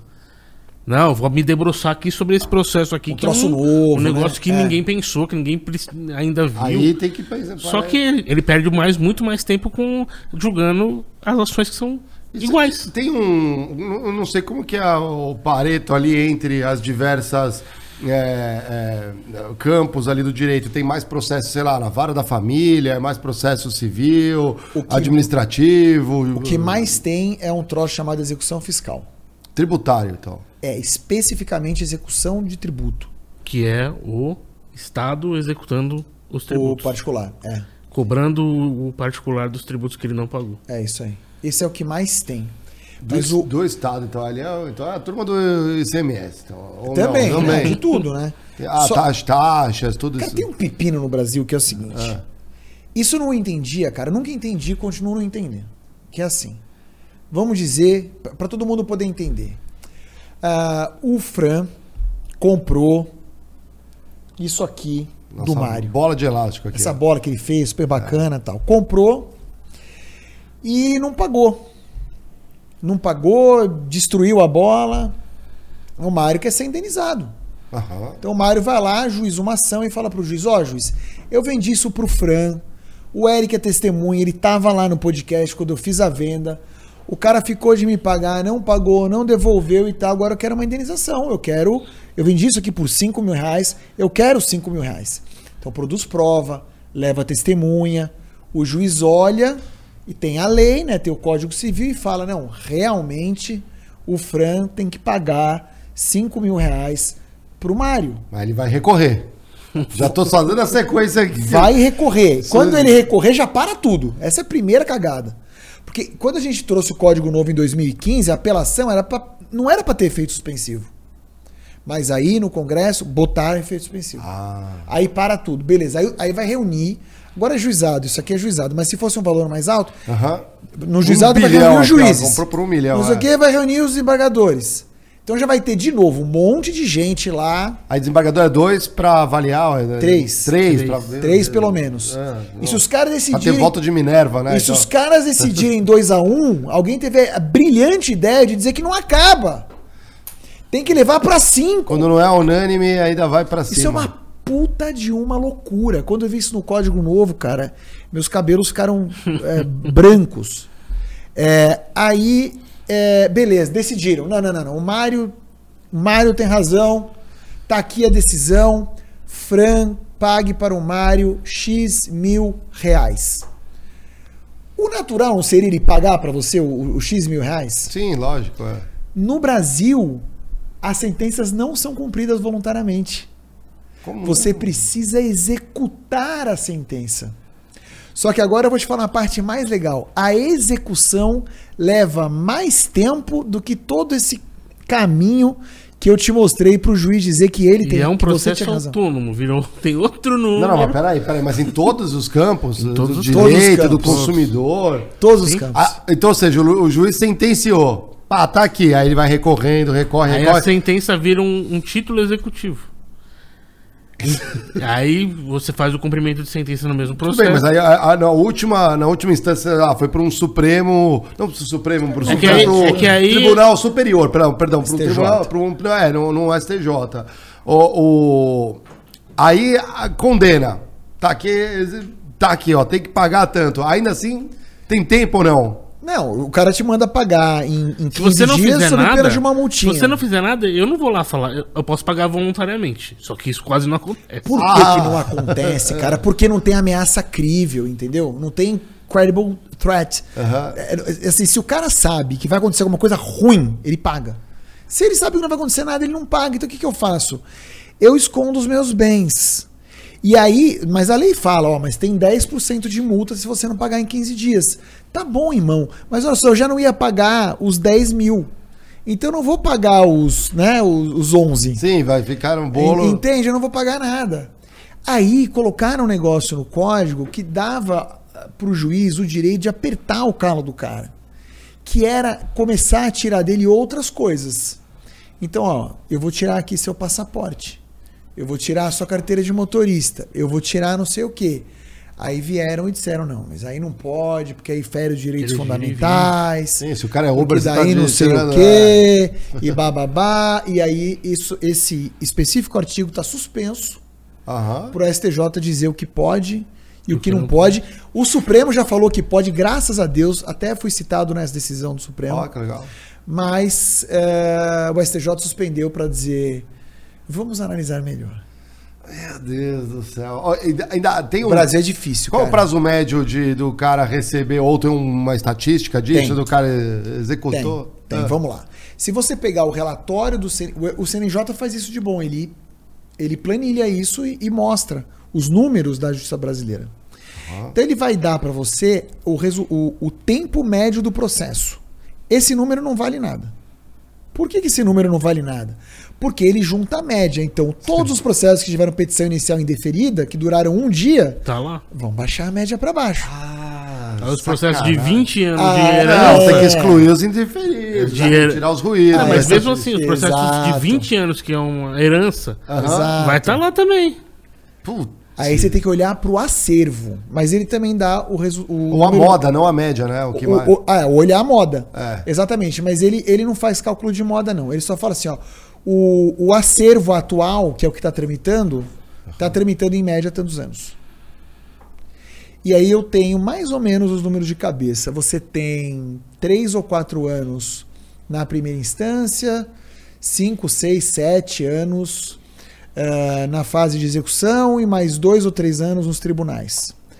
Só que a taxa média de efetividade de uma execução é muito baixa. Então, o grande problema é que quando o cara não paga voluntariamente e você.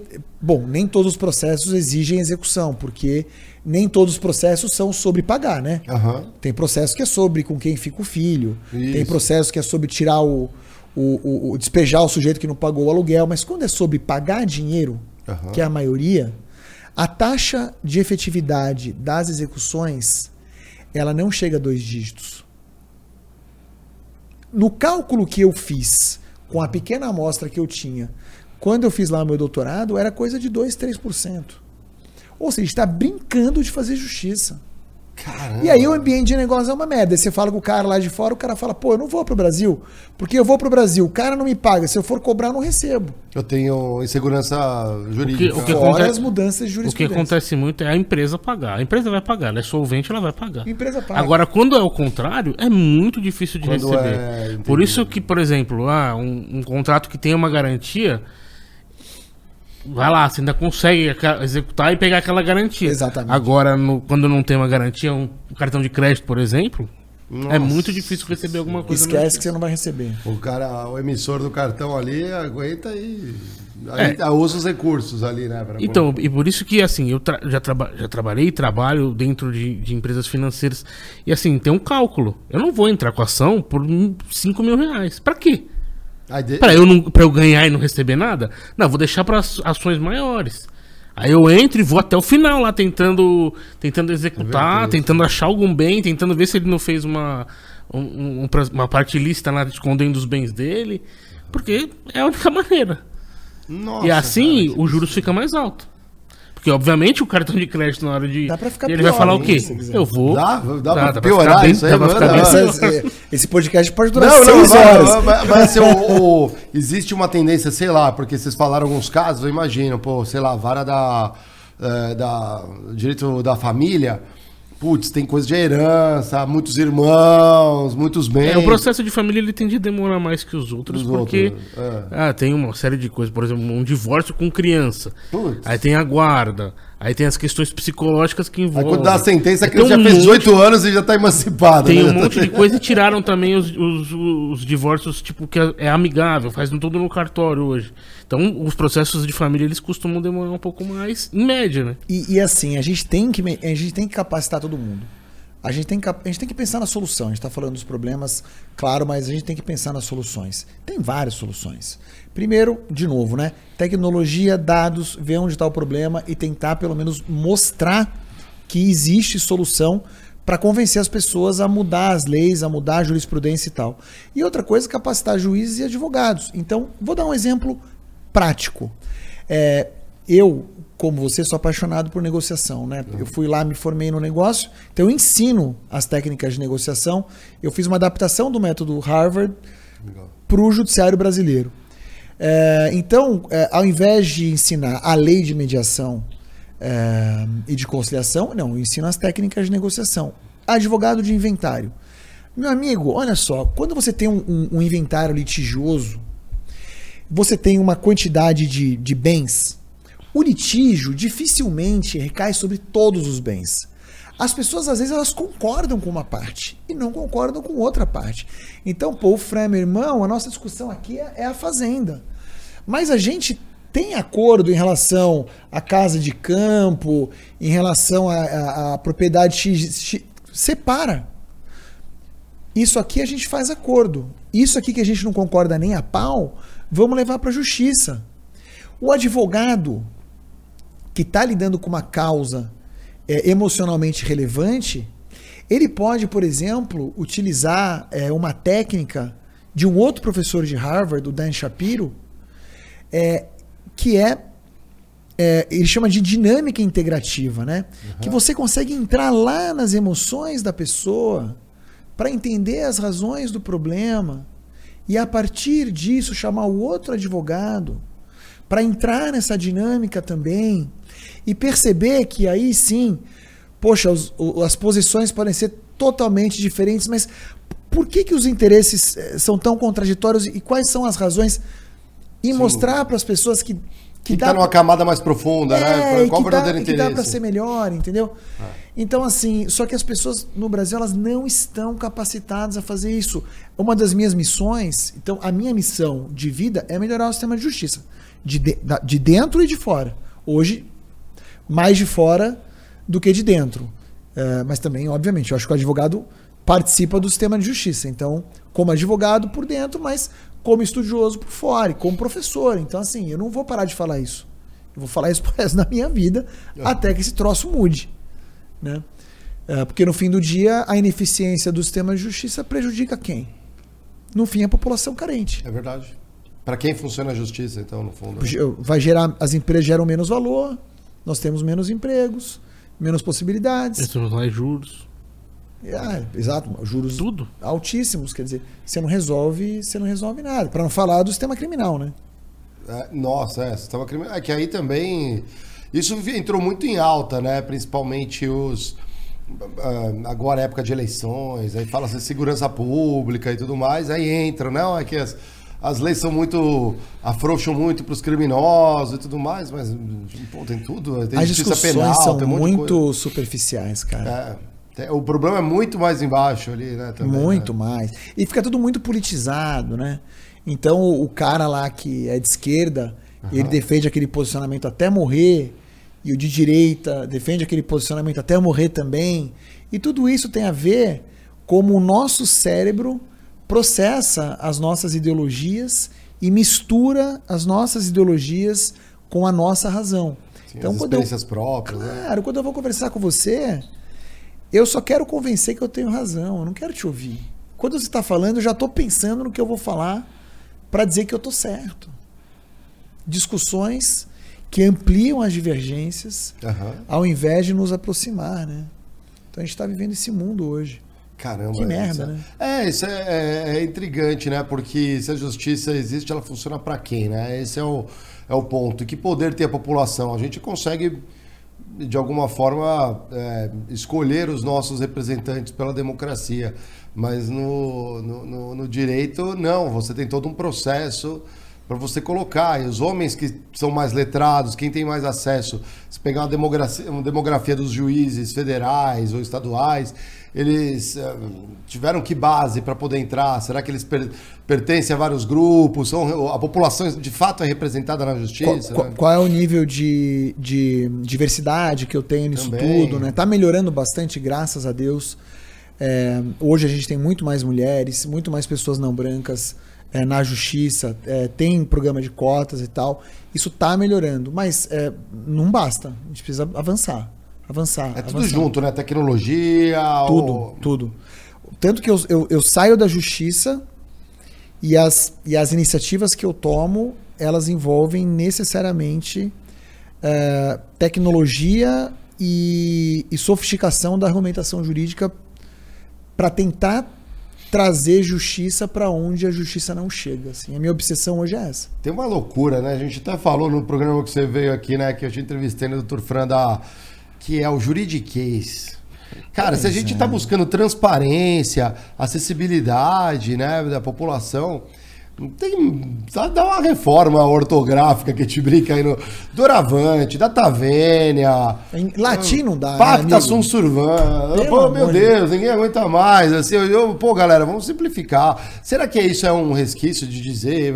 Existe uma soberba? O que, que você acha disso aí? Eu acho que vem do o, o- o direito brasileiro. Ah, ele, ele vem dessa. Né, da, a nobreza europeia vem para cá, então é uma forma de dominação, é uma forma de distinção.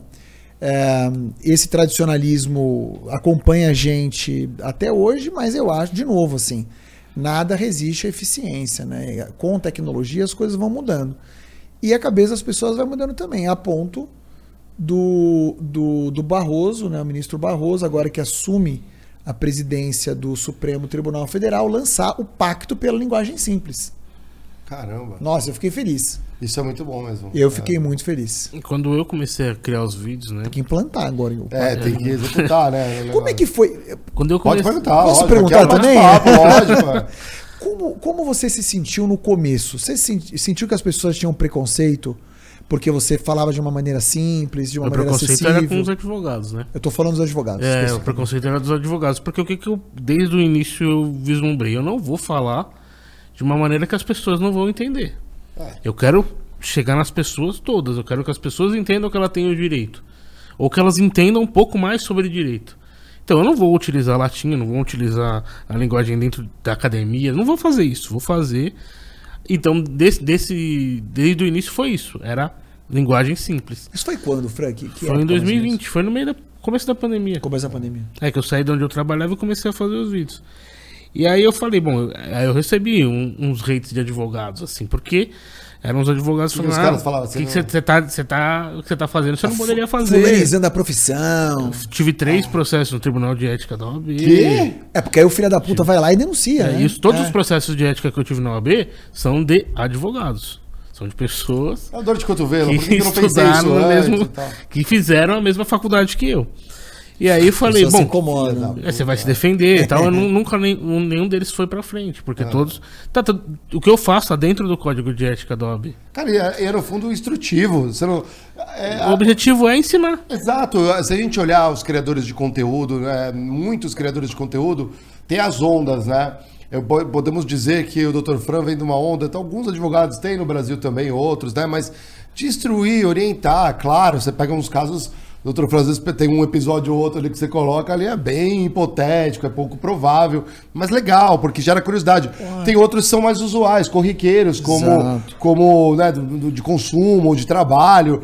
é, que, que, que ajuda o pessoal e, e gera curiosidade. Às vezes, eu não duvido ter gente que fala assim, cara, quero ser advogado porque viu o vídeo teu. Não, e isso é o que eu mais gente, gosto. Vou te falar a verdade, porque quando vou, sei lá, num, num lugar que tem bastante gente jovem, assim, 17, 18 anos, ah, vou fazer direito por sua causa. Eu não fa- eu até falo. Quando eu vou falar. Quando eu até falo quando eu vou falar. Eu até falo quando eu vou na OAB, falo, não sei se é causa ou se é culpa, né? Eu acho que é mais culpa. E aí, mas assim, quando o pai também vem falar, pô, meu filho resolveu fazer direito por sua causa. Que legal, cara. Eu acho que isso é o melhor, porque assim, eu tô fomentando a, a profissão que as pessoas têm uma versão a enxergar, assim. Se você não é da área, você, você tem uma versão advogado. Ah, advogado é pilantra, advogado é, é malandro. Não é assim. Não é, 99% dos advogados, eles são pessoas, como todas as outras, e agem dentro do que determina a lei. né? Estão tentando resolver outros problemas. Tem, tem agora a onda dos.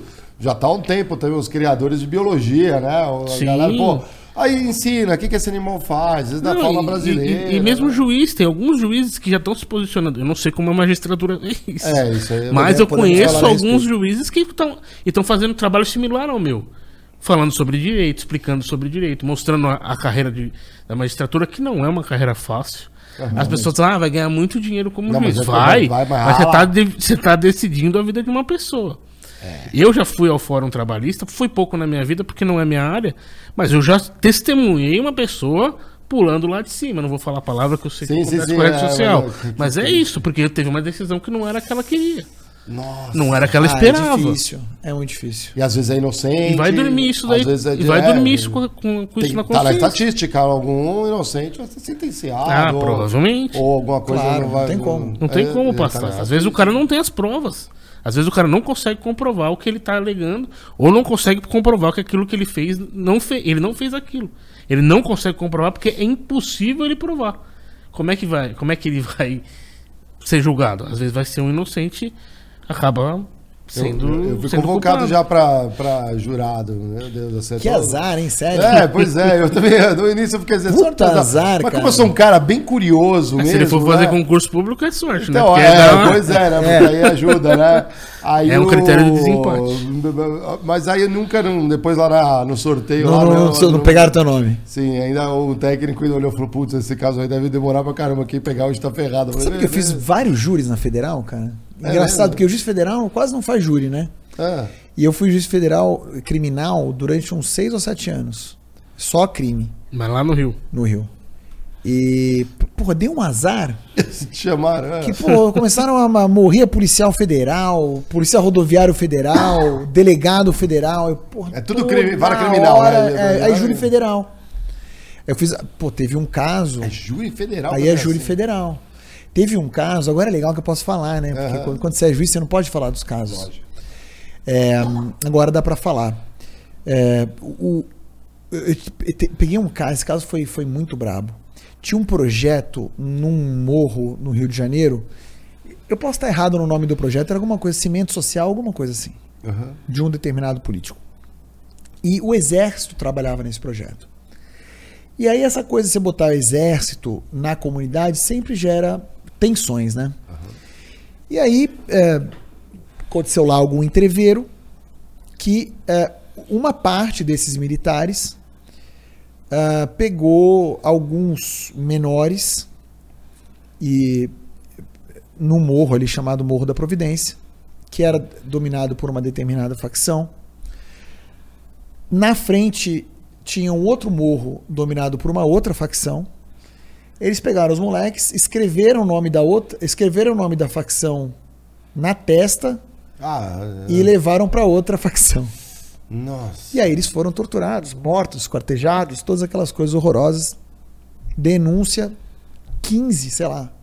Não, não foi, sei lá, 10, do, mui- sei lá, 12 militares denunciados por esses homicídios, júri federal. E os réus todos juntos. Todos juntos. Quem que era o juiz? Eu. Nossa. Eu falei, puta, cara, que merda. Que caso terrível, né? É lógico. Terrível, terrível, terrível. Tortura com. É. A tudo que você pode- Agora, o que, que eu percebi? Que júri não funciona. Júri é a coisa. é, O ministro Toffoli falou isso esses dias, eu acho. Cara, o júri no Brasil precisava acabar.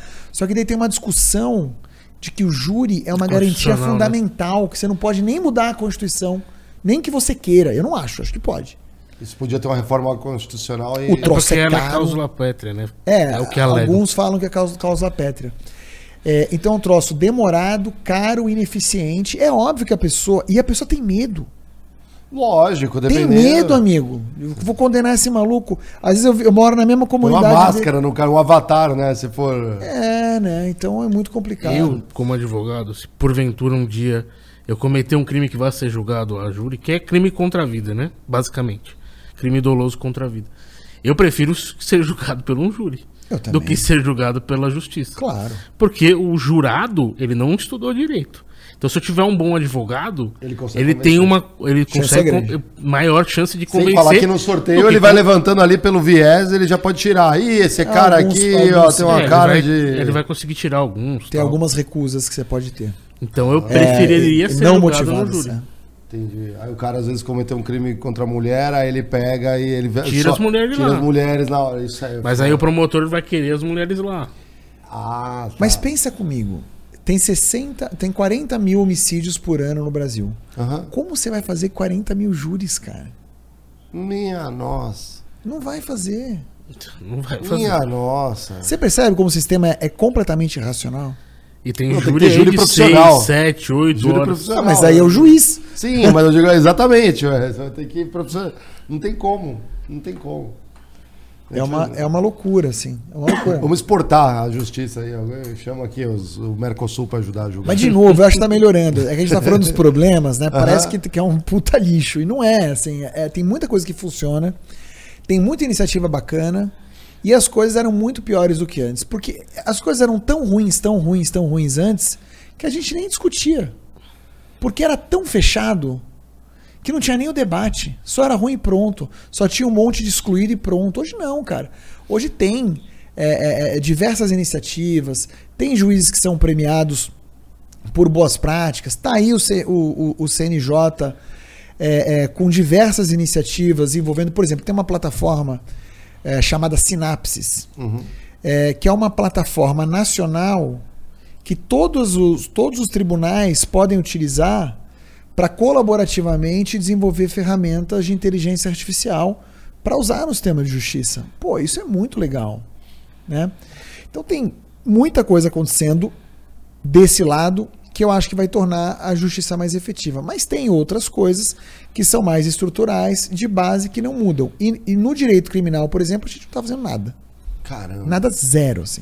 Putz. Aí a gente tá mal. Muito mal. De- de- aqui é um programa que fala muito de trabalho. Você acha que o direito do trabalho, não sei se você teve muito contato, tem evoluído? Eu vi é, que teve, a- acho que a última grande revolução, se a gente pode dizer assim, não sei se eu estou certo, foi a questão de sucumbência né, nos processos.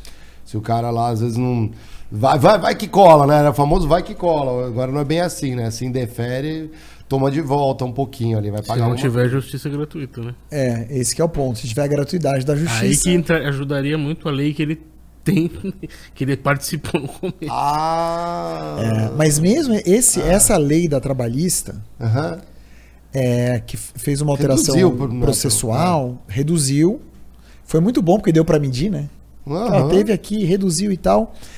Tentaram declarar inconstitucional, o Supremo manteve, e eu fiquei feliz também porque usaram um, um pouco da minha tese lá para para manter. Porque é bem esse trabalho que eu, que eu fiz, né, cara? De, de tentar mostrar a racionalidade do sistema. Agora, daquilo que, que dá para mudar. Mas aí tem mil interesses. Às vezes as pessoas estão de boa fé. É, você tem diversos políticos, eu não tenho a menor dúvida que, que acham que estão fazendo um bem, mas estão fazendo um mal. Então é o, é o típico caso. Você está olhando para uma coisa que você quer um resultado, você está gerando os incentivos contrários. Putz. Então você não, não- você não melhora nada, né? Você atira no lugar errado. Esse é um problema grande que a gente tem. Falar, por exemplo, do direito do direito penal. No direito penal, a gente sempre bota assim, né? Eu já vou logo dizendo, eu não sou garantista, não sou, não sou nada disso. Eu tento ser, eu tento ser racional. Tento. Se eu falar que eu sou racional, eu estou negando a minha própria biologia, porque o ser humano não é totalmente racional.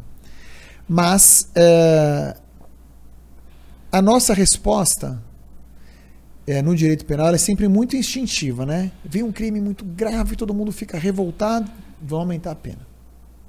Vão aumentar a pena, vão aumentar a pena. Mas ninguém se pergunta quantas pessoas que a gente descobre cometendo o crime e quantas pessoas a gente consegue provar que cometeu o crime e quantas pessoas a gente bota na cadeia por aquele crime que foi cometido.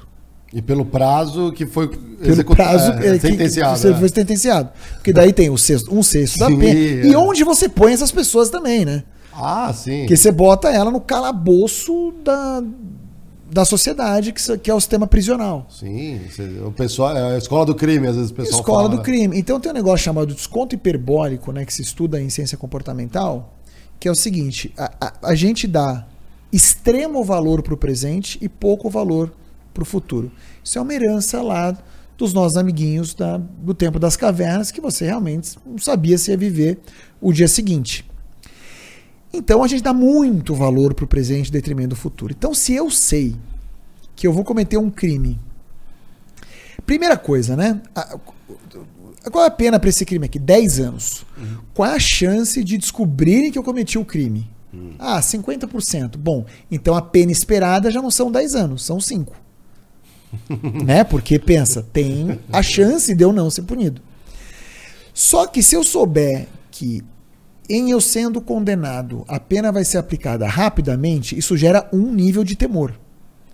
Se eu sei que vai ser só lá na frente, depois de muitos recursos e tal, tal, tal, e pode ter prescrição, o meu medo fica assim pequenininho. Quanto tempo é prescrição aqui?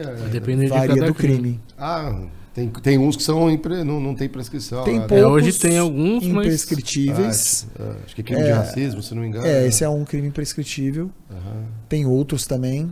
Ah, no entanto, a maioria prescreve e, de novo, você, quando você fala que o processo vai levar 15 anos, a pessoa simplesmente desencana que ela pode ser presa. Tem- qual é a menor prescrição? Porque é, já, já inverte, né? Dois anos? Não, não sei de cabeça. É, é, vai ser dois anos. Acho que é dois Que anos. isso? Dois anos? Ah, mas aí é pra um crime. Então, Sim, sim, muito. Mas é. quase todos os crimes de corrupção prescrevem. Caramba! Caramba! Você percebe, você percebe como foi ruim é, a alteração jurisprudencial, a alteração de entendimento na justiça de execução da condenação criminal é, para tão somente depois do trânsito em julgado da sentença? Porque o cara que tem um Trânsito, advogado. Explica pra galera, trânsito e julgado. Quando a coisa tem nada- termina. Acabou, Acabou tudo, de tá vez. lá, não cabe mais recurso, É porque não cabe existe, mais nada, né? existe um. Uma. um tempo, né? É, não, existe um- uma discussão. Posso prendê-lo depois da decisão de segunda instância? Ah. ou eu tenho que esperar a decisão de terceira instância, o trânsito julgado acabar tudo? Ou da quarta instância. né, É, ou da quarta.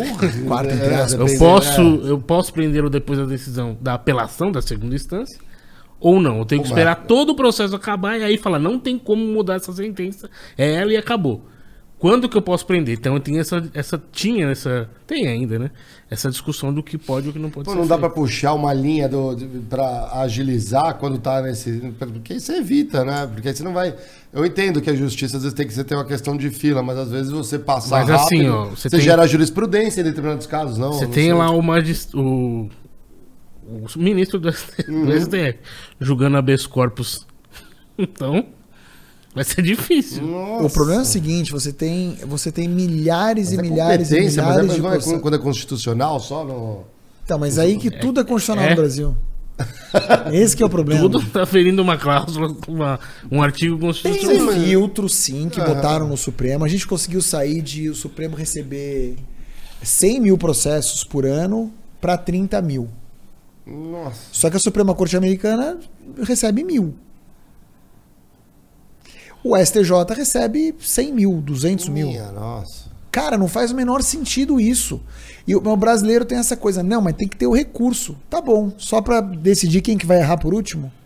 Então vamos, vamos errar em menos tempo. Mas aí, salvo engano, vamos lá, totalmente leigo aqui, né? Mas é. Não totalmente, mas um assim. favor, rapidamente? Claro. Eu só queria que alguém me desse a minha mala para pegar uma barrinha. Ah, que pega eu trouxe aí, para dar o uma, o uma vai- energizada o- aqui na o- discussão. o coisa- o- não, fica tranquilo aqui, ó. gente. Vamos alimentar nosso convidado aqui, Borga. O Borga, depois ele vem aqui na câmera e a gente mostra. O Borga tá virando ciborga. Ele botou, fechou a tatuagem aqui no braço, tá Ó. parecendo um ciborgue aqui. O Lucão tá, tá ajudando você. O, o- quando, imagina assim, ó, foi para um juiz, ele sentenciou, julgou, eu tenho direito, não concordo, meu advogado falou assim, pô, vamos recorrer, ou parcialmente, ou integralmente, daquela sentença, vai, sobe desembargadores, três para um, aquela coisa. Ou cinco, né? Ou cinco, né, se sobe mais. Beleza, meu Deus do céu, isso é loucura. Aí, você entende, pô, ali já são muito mais cabeças pensantes ali para determinar a sentença. Ainda assim, eu não estou satisfeito. Nesse momento, né, eu entendo que a reverter a decisão dos cinco é muito. é tem essa estatística, é pouco provável, imagino. Questão de fato é quase impossível. Não, né? não, porque aí não julga mais. Eu imagino que já, as provas É já foram alguma, é alguma ilegalidade, alguma coisa do gênero. Olha, reverte. É mesmo? Mas Reverte. por quê? Fala assim, esses cinco estão errados, esses cinco desembargadores. Eu, juiz de primeira instância, também, né? Pois é. O juiz de primeira instância está errado, os desembargadores estão errados. Tá tudo errado. É, tá tu- Ah, e cada cabeça uma sentença, né? É. Então, se tivesse um- uma outra instância em cima do Supremo, Ah. também eu reverter a decisão do Supremo. Tá, mas aí eu, eu imagino Uma hora que, tem que na, acabar, pô. na terceira instância eles estão vendo pelo pelo é, pelo o quê? O rito do processo, se foi devido, se foi indevido, é não mais pelo pelo fato em si ali no É caso. verdade. Ah. Só que eu te faço uma pergunta. Como que você separa fato de direito? Hum. Na sua cabeça. Sim, O direito só incide porque aconteceu alguma coisa. Então, quando, quando o juiz vai olhar, aí é o que eu estudo. O juiz, o juiz, que eu falo, seja o juiz de primeiro grau, seja o ministro do Supremo Tribunal Federal, ele vai ser impactado pelos fatos. Isso vai gerar um sentimento de justiça nele, que se produz especificamente no córtex pré-frontal, o ventro medial e numa regiãozinha do cérebro chamada amígdala. E aí ele vai olhar para o direito e vai adequar o direito Aquele que- ao sentimento de justiça dele. Meu Deus. E, e- e assim, eles estão errados? Não, assim que funciona o ser humano. Aí eu, eu, eu, inclusive, recomendo que todo mundo leia, né? O livro do Daniel Kahneman, Duas Formas de Pensar, Rápido e Devagar. Ganhou um prêmio Nobel de Economia. Apesar de não ser economista. Então você usa o seu sistema racional para racionalizar os seus sentimentos. Então, por mais que o STJ e o STF, né, para quem não é do direito, são os nossos tribunais superiores, nós temos dois, né, a maioria dos países tem um só. É, sejam tribunais de estrito direito, eles não deveriam analisar fatos, isso é impossível, porque o nosso cérebro não funciona assim. E o direito só existe porque existem os fatos. Então, quando acontece algum fato que é muito relevante, aquilo sobe para a instância superior, ou mesmo aquele específico não é, mas por algum motivo subiu e agora, tudo bem, a gente tem filtro no Supremo que melhorou. Estamos tentando botar o filtro no, no STJ também, que a gente chama de filtro de relevância. Pô, legal. Ah, vamos julgar o quê? O que tem muita ação para tentar gerar um precedente vinculante e depois os juízes matarem tudo na primeira instância? Pô, legal. Mas de novo, cara, ainda sobe muita coisa. Mesmo com filtro, o Supremo receber 20 milhões, 20 mil processos É é, um troço completamente insano. Não tem menor cabimento. Estamos evoluindo, de novo. Recebia 100 mil, mas ainda assim é insano. E eles julgam. Que, que, que ser humano que vai julgar faz a conta, né? Quantos acórdãos são? Eu fiz uma vez a conta, tinha uma ministra do STJ que tinha se aposentado, e aí é, saiu no site do STJ assim, a ministra fulana se aposentou, ficou tantos anos no STJ e julgou tantos mil processos. Eu fiz a conta, dava um processo a cada três minutos. Minha, é bom, aí que eu os técnicos, tudo em volta dela ali, trabalhando não- igual. Cara, não tem o que fazer, né? Tá tudo no automático. Aí você não quer botar tecnologia? Já é um algoritmo, só que é um algoritmo humano. E um é muito diferente do outro nesse nível pra você não conseguir. é, aí é meio cabeça de engenheiro mesmo, né? De você organizar isso E obviamente os ruídos, aqueles processos são muito diferentes, e aí sim você dá uma atenção para aqueles já. E depois já não vira diferente, né? Porque ele pode ser uma referência para outros casos que vem depois. Né? Não sei se tem um, uma. Como é a arquitetura disso para facilitar a vida do juiz, né? A arquitetura é para ser assim. Um, isso a gente trouxe do sistema americano, que são os precedentes vinculantes que servem exatamente para isso. Julgou esse caso aqui, os casos semelhantes são julgados do mesmo jeito. Só que no Brasil tem um negócio que é totalmente nosso, que é o chamado jeitinho brasileiro. Hum, é. né? E o jeitinho brasileiro é estudado, né? Tem.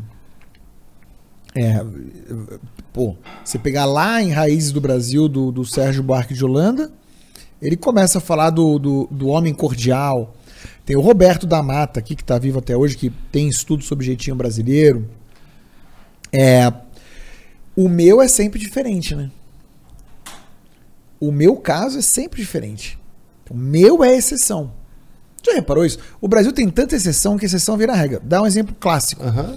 Na justiça brasileira, alguns processos têm prioridade de trâmite. Hum. Começou com idoso. Aí Idoso virou 60 anos, né? Sim. Idoso, 60 anos. Então eu tô quase idoso já. Aí depois, eh, crianças e adolescentes. Aí, aí eu fiz a conta. Tem mais gente na pirâmide etária é, com prioridade do que 100. Do que 100. Aí não é prioridade. Aí se todo mundo é, é, prioridade, não tem prioridade. Não tem prioridade. Então, assim, Caramba. é muito Não, mas aí é, aí, é, aí é aquela coisa, né? Quando o cara colocou, abriu o processo, às vezes ele não era idoso, mas já ficou. Ele deveria furar a fila, né? Eu tenho, eu tenho uma ação de uso capião de um, uma pessoa que eu tava ajudando. É. E aí eu fui até o fórum conversar com o juiz, né? Aí eu precisava pôr prioridade. Ela tem 80 e poucos anos. Aí falou, doutor, todos os processos de uso campeão são com gente idosa. Aí não tem como, a prioridade não vai mudar nada. Vou até pôr, mas não vai mudar nada. É, realmente não muda nada. Caramba, cara. E ação contra o Estado, municípios. É, esses são os que, assim, parece até uma coisa assim, eu falo, meu Deus, é quando vai pagar um, um precatório? Um precatório, eu falo, cara, isso é absurdo. Aí gerou esse mercado bilionário de compra de e venda de, de precatório. Porque pensa só, você é, é banco, uhum. tá capitalizado. Eu sou um cidadão comum que tenho é, um precatório de um milhão de reais para receber do Estado de São Paulo que não honra o pagamento de precatórios como a Constituição manda, que é para pagar no ano seguinte, tal, tal, tal. E eu sei que vai levar 15 anos. Mas porque eu preciso da grana. Aí você, que está capitalizado, fala assim, Eric, esse seu precatório de um milhão, eu compro por 200 mil. Te pago o dinheiro à vista. Pronto, é, você... O cara no aperto... É, o cara pega e você vai, né? Aí você securitiza, é isso, aí você vende título e tal, monta um fundo. Mas então, aí, aí que tá. Esse é um efeito da justiça é, negativo pela mora e tudo mais, que foi. Foi surgindo é, esse negócio, é né? Esse não é o efeito da justiça em si. Não, não, não. Né? É o, efe, é, é o efeito do Estado, do é, executivo do... lá que não paga. A justiça em si ela decidiu. Você tem que ganhar um milhão. Quem não está pagando é o Estado, que não cumpre com o que deveria estar. Tá, o Estado, no caso, o executivo. Não, sim, aí é interesse. Aí, só que olha só, o Estado ele é composto pela galera que está legislando. Também. Também. E nossos, teoricamente, nossos representantes. Então, o Estado, quando, ao, pelo, por essa ótica da justiça, ele está funcionando para quem? Para quem precisa receber precatório ou para as instituições financeiras? Isso é constitucional? Isso dá para abrir um precedente. Eu vou Vou, hum. amanhã, ó, a galera da PUC aí, ó, vou, vou tá, será que eu vou entrar nessa? Eu tô fora, né? eu não sei se eu Isso chegou no Supremo muitas vezes já. Porque, hum, em tese, esse tipo de descumprimento daria é, a possibilidade de intervenção federal nos estados. É. é. Mas o Supremo entendeu que esse descumprimento não é voluntário. Porque, na verdade, o Estado não tem dinheiro para fazer o pagamento. É uma questão de regime de caixa de cada município, Estado. Falta de grana. Tá. Aí, é, quando a coisa aperta muito, porque também essa dívida pública de, de curto prazo, em tese de curto prazo, aí mexe com outras coisas, né? Aí você vai lá no Congresso e passa uma emenda constitucional que promove o parcelamento dos precatórios. Então o Estado ganha um tempo para não pagar sem estar em mora, entendeu? Sem violar nada. E depois paga parcelado. A gente já fez isso várias vezes. Com correção, Várias pelo vezes. menos, tudo bonitinho. é. Com correção. Bom, é, dep- você tem, tem lugares e lugares, né? Aqui a gente entrevistou o prefeito de São Paulo. Ele tá com um caixa de 85 bilhões. Eu não sei qual o tamanho dos precatórios aqui no município, mas é. Acho que dá pra pagar um pouco mais, acelerar esse pagamento, hein? Ó, eu, eu- É. Eu Que não sei é- se ele não tá pagando. Não, é que é- parece, não, exatamente, mas parece assim, né? Igual a, a empresa de cartão de crédito, né? O cara, ou o banco, né? O cara tá devendo. Cai algum dinheiro lá na conta, o cara já fica, ó, pega antes que o cara gaste, né? É, é. Eu, eu não sei se o, o município de São Paulo não está pagando. Eu acho que muda muito de ente para ente. Por exemplo, eu me lembro, porque eu via lá, que a Justiça Federal pagava. A Justiça não, né? A União Federal. União Federal. A União Federal pagava. Então ela era de implente no- nos precatórios dela. Eu me lembro que o Estado de São Paulo Hum, ainda era é um bem caos. É bem ruim, né? Ainda é bem ruim o estado de São Paulo. Caramba. Era um A caos. prefeitura eu não tenho, nunca tive contato com o precatório Nossa, da é. prefeitura de São Paulo, mas do estado. Isso é muito triste, né, cara? Isso é Muito, triste, cara. É muito triste. Aí a sensação de impotência, né? Uma coisa- Tem uma coisa São importante. os hipossuficientes aí, galera, aí dos estados. É isso aí? É isso aí. Ah, então. Tem uma coisa que eu acho também a gente tem que repensar. E, pô, eu falava isso quando eu era juiz, talvez as pessoas pudessem dizer, pá, ele tá falando isso porque ele é juiz, né? Então, agora eu não sou, mas eu continuo falando a mesma coisa. Muitas das mazelas da justiça não são mazelas dos juízes, cara. São mazelas que vêm lá do Poder Legislativo. Então, tem que lembrar também quem faz as leis, como faz as leis e por que faz as leis. Então a gente tem que olhar um pouco para as leis também. A gente estava falando aqui dos incentivos, né? Para que se ajuizem mais ações ou menos ações. Então, como, como fazer com que o juiz não, se- não seja um mero enxugador de gelo? Pô, vamos racionalizar o sistema. Como você racionaliza o sistema? Em parte mudando a legislação. Então precisa. A legislação precisa ser atualizada e o debate legislativo precisa ser qualificado. Qual o problema? O debate legislativo não é qualificado. Está cada vez menos qualificado. É só você assistir uma sessão É mesmo? da é? Câmara dos Deputados, você É. vai ver Ah, o só que- você vê as campanhas as coisas que, pô. as coisas que acontecem lá. Com É raras que as pessoas, exceções. é, com raras exceções de. Tem, tem grandes. Tem até juristas lá na, na, na Câmara, mas assim, é só a minoria, né? Putz, é. É o reflexo, é o nosso reflexo, né? Também. né? É, exatamente. Somos nós é, representados, né? De certa maneira. É. Então, fazemos parte do problema. Tem que fazer alguma coisa para mudar. Cada um tem que tentar fazer o que pode. Eu tô tentando, continuo tentando. Quando a gente falou um pouco ali, né, do- dos bancos, né, se dando bem com os precatórios e tudo mais, é, quando a gente olha o, o direito, né, os negócios em volta de direito, tem desde as coisas mais simples e óbvias, como abrir um escritório de advocacia ou ser um, um- um advogado independente. Você tem várias formas, né, de você atuar. É, o que, que é permitido, o que, que não, não é ali? Dá para, por exemplo, um cursinho preparatório? Que, que, o que, que envolve, talvez? Eu vejo, por exemplo, tem câmaras arbitrais né, para ajudar em negociações complexas. O que, que tem em volta aí, talvez, de principais negócios em volta do direito? Cara, tem muita coisa. Ah. E nunca teve tanta como agora. É mesmo. Sim, tem muitas possibilidades. Primeiro, falar do mais óbvio, que é a advocacia. Aham. A advocacia, antigamente, ela só poderia ser exercida de um jeito. Você tinha que ter lá os seus relacionamentos, buscar os seus clientes, ir fisicamente no fórum, despachar seus processos, tocar aquela papelada toda. Hoje tem várias formas de exercer a advocacia. Está muito mais democrático. Então, você não está sujeito né, àquilo que acho que até o Luciano Huck fala, a teoria do. a loteria do CEP, né? né? Se eu, pô, eu não sou, não nasci numa família de, de advogados, ter uma banca tradicional, ou, ou não tive aquela educação na, na melhor faculdade de direito.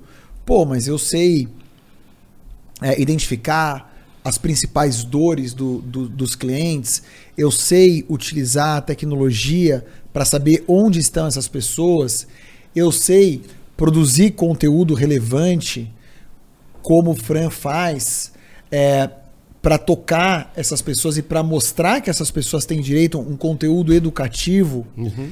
é, eu posso me posicionar, por exemplo, digitalmente e utilizar é, tanto tráfego orgânico quanto tráfego pago para fazer uma advocacia super escalável.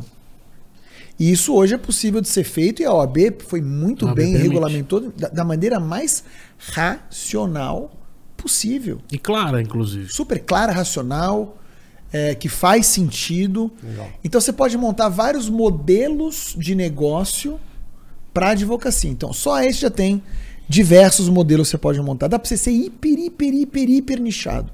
Cara, eu, vou- eu só quero advogar para pessoas com mais de 60 anos que tem um determinado tipo de câncer, tem plano de saúde e não cobre esse tratamento.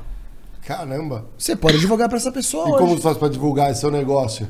Aí você vai para as redes sociais, você produz, você produz conteúdo Entendi. instrutivo, você eh, tem um blog jurídico em que você consegue produzir um texto eh, que usa as técnicas de SEO, por exemplo, aparecer no Sim, Google. Eh, você pode investir em ads, você pode fazer tantas coisas. Eu- Eu, costumo dizer que nós nunca tivemos um período tão bom, um, para advocacia ou para quem quer entrar no direito como negócio, desde que você enxergue o direito como negócio. Então, advocacia, uma possibilidade. Outra possibilidade, utilizar a tecnologia para resolver dores do sistema de justiça como um todo. Então, o que, que hoje explodiu no Brasil? Legal techs, startups ah, que usam tecnologia para resolver problemas legais. Né? Então, sem querer fazer Aham. É, Merchan. o, o- jabá, né? Aham, pode falar. Mas eu tenho hoje uma parceria ah, forte com uma empresa chamada Facilita Jurídico. O que, que a Facilita Jurídico faz? Ela usa inteligência artificial para fazer as petições. Então vamos dizer o seguinte: o Fran é bom pra cacete de direito do consumidor. Aham. E as pessoas gostam dele, confiam nele. Só que, cara, a verdade é que a pessoa contrata você, porque ela, ela gosta de você. Então, se ela tiver um problema de direito de família, ela vai querer o Fran. Só que vamos dizer que o Fran não sabe nada de direito de família. Ele fala, puta, cara, não sei nada de direito de família. Então, vou ter que arrumar um advogado aqui parceiro, vou dividir com ele, ou então vou negar o cliente. Hoje não. Hoje o cara vai na Facilita Jurídico, ele escreve o caso em linguagem natural, ela faz uma análise do caso e fala assim, ó, em 15 dias aqui eu te entrego a petição por 150 reais. Entendi. Entendeu? Aí facilita pro. Literalmente facilita. Você terceiriza, que legal, eletronicamente simplifica o processo.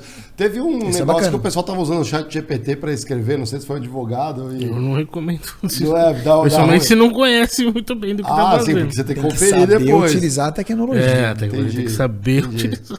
Taca é lá, ponto. taca toda a bibliografia Aí, top. a- inclusive, os juízes já usaram pra dar sentença e tinha lá uma jurisprudência que não existia. Porque Como advogado também já fez a mesma coisa. Isso. Hã? A inteligência artificial alucina. É, lógico. A gente sabe. É. Mas o cara que não sabe não confere, né? Ah, ele foi, no, foi secão, assim. É, então, é. cara, eu acho assim, de verdade, sem hipocrisia. Eu acho que você que está assistindo a gente aqui, se você tem alguma atividade que você leva mais de meia hora fazendo e você não utiliza inteligência artificial, você está perdendo tempo e, consequentemente, dinheiro, porque tempo é dinheiro. Então tem que usar. Agora você tem que saber a ferramenta que você está usando. Só, só que aí você não acha que é, as- essas empresas que estão em volta disso vão criando, vão virando soluções é, potentes, né, para agilizar o direito, para facilitar a vida do advogado, acaba a gente, não sei se é o melhor termo, mas uberizando a justiça. Ela não pode criar grupos potentes, privados, que no fundo tá todo mundo meio que já usa aquilo e passa por aquilo, não tem concorrência, é muito eficiente e aí meio que Mas tem concorrência, né? É, a gente tem mais de duas mil legal techs no Brasil hoje. ah, caramba. Agora, claro, a, a tecnologia que está por detrás, talvez seja isso que você É, pode eh, ser seja mesma- A OpenAI, por exemplo. Isso. É, qu- qu- quais são? Bom, aí, aí já tem o problema do Google, já tinha um problema do Facebook antes e tal. Essa é uma questão que está posta para ser discutida pela sociedade. A gente falou muito de. Teve um episódio aqui que me marcou bastante, foi com o Guga Stocco, né? Aliás, é um dos fundadores do Banco Original, um cara muito ligado à tecnologia. ele discorreu bastante uma parte sobre lei geral de proteção de dados, né? Que ele falou assim, ao mesmo tempo que é, parece importante e é bacana você proteger seus dados, só que protege para quem? Porque esses dados já foram utilizados pelas grandes corporações e você só colocou uma barreira de entrada para as outras novas startups. Ele deu um exemplo bem simples. A Waze já pegou todos os mapas, já sabe onde estão todas as ruas. Já, Já, já tá- sabe onde você vai. é, já sabe pra onde você vai, já tem tudo agora que você põe uma barreira para não falar agora não usa mais, agora é tarde demais. Cara, concordo 100% e digo mais. É. Se você perguntar para a pessoa se ela quer ceder os dados dela para ter direito a uma determinada informação, a um determinado serviço, ela vai querer. Então acho que faltou também perguntar para as pessoas: ah, mas, mas aí os dados podem ser usados de, de maneira. inco-" Aí você pune. Você pune quem usar de maneira incorreta. Lógico. Agora, se você, se você simplesmente travar demais ah, a coleta de dados e a manipulação dos dados, você vai travar a tecnologia, porque sem dados você não alimenta inteligência Aceita artificial. cookies, né? É que, a, é que a lei ela deveria alguém ser. fala não? Eu, eu, eu tenho essa curiosidade. Não, você fala não, você não acessa o É, Puta saco, aquele é. troço lá, entendeu? Um É, outro é. exemplo é a farmácia. Você, qualquer farmácia aqui de São Paulo, se você não dá o CPF, você não tem desconto. Quem não vai dar o CPF pra ter um É, e desconto? quando ah, tem plano de saúde, não sei, pede, não sei, ah, você não tem. É, Aquilo é uma das coisas mais. é, Bom, a gente pode falar, mas não tem nem a ver com só direito ou com da lei geral, mas é. É, tem uma, é uma questão de venda. É que a Você lei, geral, é que a lei geral de proteção de dados, ela deveria proteger os seus dados. Não impedir das pessoas de captar os seus dados. É, É, e gerou um, mercado, e gerou um custo para as empresas também, né? lógico. Toda gerou um empresa tem que ter um custo DPO, enorme. por exemplo. É, Toda empresa tem que ter um exatamente. DPO. Exatamente. Gerou negócios também, né? Porque você pode ser, você pode ser esse cara. É, aí mais um negócio jurídico. É mais uma possibilidade um que você tem para atuar no mundo Mas jurídico. também alguém, eu já não sei, tem casos aí do pessoal falar assim, meus direitos digitais ali foram vazados e tudo mais. Tem. Sim, tem. É. Mas, mas aí, então, quem, quem não cuidou dos dados, que seja punido por isso. Agora, já dá para fazer isso com o Código Civil, Então, né? mas é- aí é, é difícil. não precisava da Lei Geral de Proteção de Dados. Ah, entendi. É, já vai direto ali. O cara usou meu de forma. é, Equivocado. Você cometeu um ilícito, pronto. De repente começa a ligar um telemarketing, você já não, não- não- proibiu, botou assim, não me perturbe, né? Aquele site não perturbe, não sei o quê. Aí começa, eu falo assim, ah, você estava na minha base de dados aqui, eu pergunto, que base? Como é que chegou aí? Como que chegou? Qual que é a tua empresa? Me fala um pouco mais da empresa, já vou tomando nota, porque assim, se deixar. Mas tem muitos Melhor- negócios possíveis hoje, cara, no mundo do direito, assim, muitos mesmo. Tem desde negócios financeiros, como a gente falou, de compra e venda de precatórios, né? É, nos Estados Unidos eles chamam de finance litigation, né? Você pode é, comprar literalmente é, o direito de alguém e litigar no lugar dessa pessoa. Então isso é super possível. É, você pode Comprar o direito de alguém processar. É, Aqui, você tem pode- um- aqui tem uma startup, eu não, vou fazer propaganda, também nem lembro o nome. Ela comprava o direito da pessoa de entrar com ação contra a Apple por causa do carregador. Então ela te pagava o valor de um carregador e você passava esse seu direito de ação pra ela, pra ela litigar contra a Apple e aí pleitear um valor maior que o do carregador. Caramba, vale isso. Ah, pra empresa vale, porque ela tá. Ela vai te dar os 200 reais do carregador, nem sei se é 200 reais. E ela pode incluir exemplo. isso num acordo coletivo já, pré-existente ou não? Assim, ó, tipo, É, é difícil a Apple fazer um acordo, principalmente sobre esse tema, né? não vai fazer, né? Mas até daria. Mas então você tem essa possibilidade, você tem é, é, questões envolvendo, por exemplo, jurimetria. Você tem empresas hoje no Brasil muito sérias, com muita tecnologia, estudando é, dados do sistema de justiça para prestar uma consultoria estratégica para as empresas se posicionarem aqui ou ali, mudarem isso ou aquilo, diminuírem o número de condenações. Então, você está errando aqui porque eu analisei todos os dados e eu percebo isso. Ou então, é, olha, você tem que fazer acordo se a oferta for de até tanto.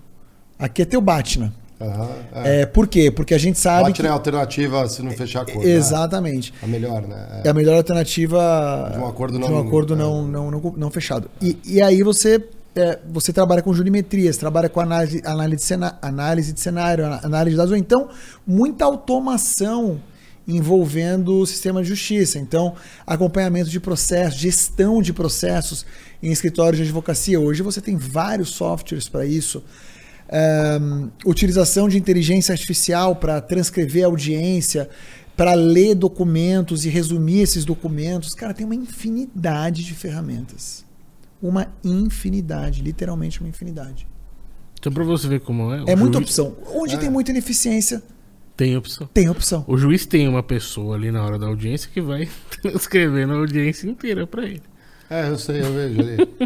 Caramba, mas aí é o quê? Ele não pode botar a tecnologia pra capturar, igual tem no. É, agora tá, tá, tá no- acontecendo no- isso. É, até pra criadores de conteúdo você pega, você fala, vai, depois você volta e vê o que tava, fa- falou errado ali, né? Não sei. Mas, Não é, não é assim. O cara Não. tem que estar lá ouvindo e. ah, eu não fui numa, eu ainda não fui numa audiência que tinha que não tinha essa, essa figura É mesmo, lá. né? As minhas não tinham mais. Era tudo filmado e. Ah, sim, aí você gravou, você guarda É. o arquivo. E aí é o, o- grande lance, na verdade, é, é você facilitar a vida do advogado depois, né? Porque o cara vai ter que fazer a petição no final. Ele, porra, vou ter que ver a audiência toda.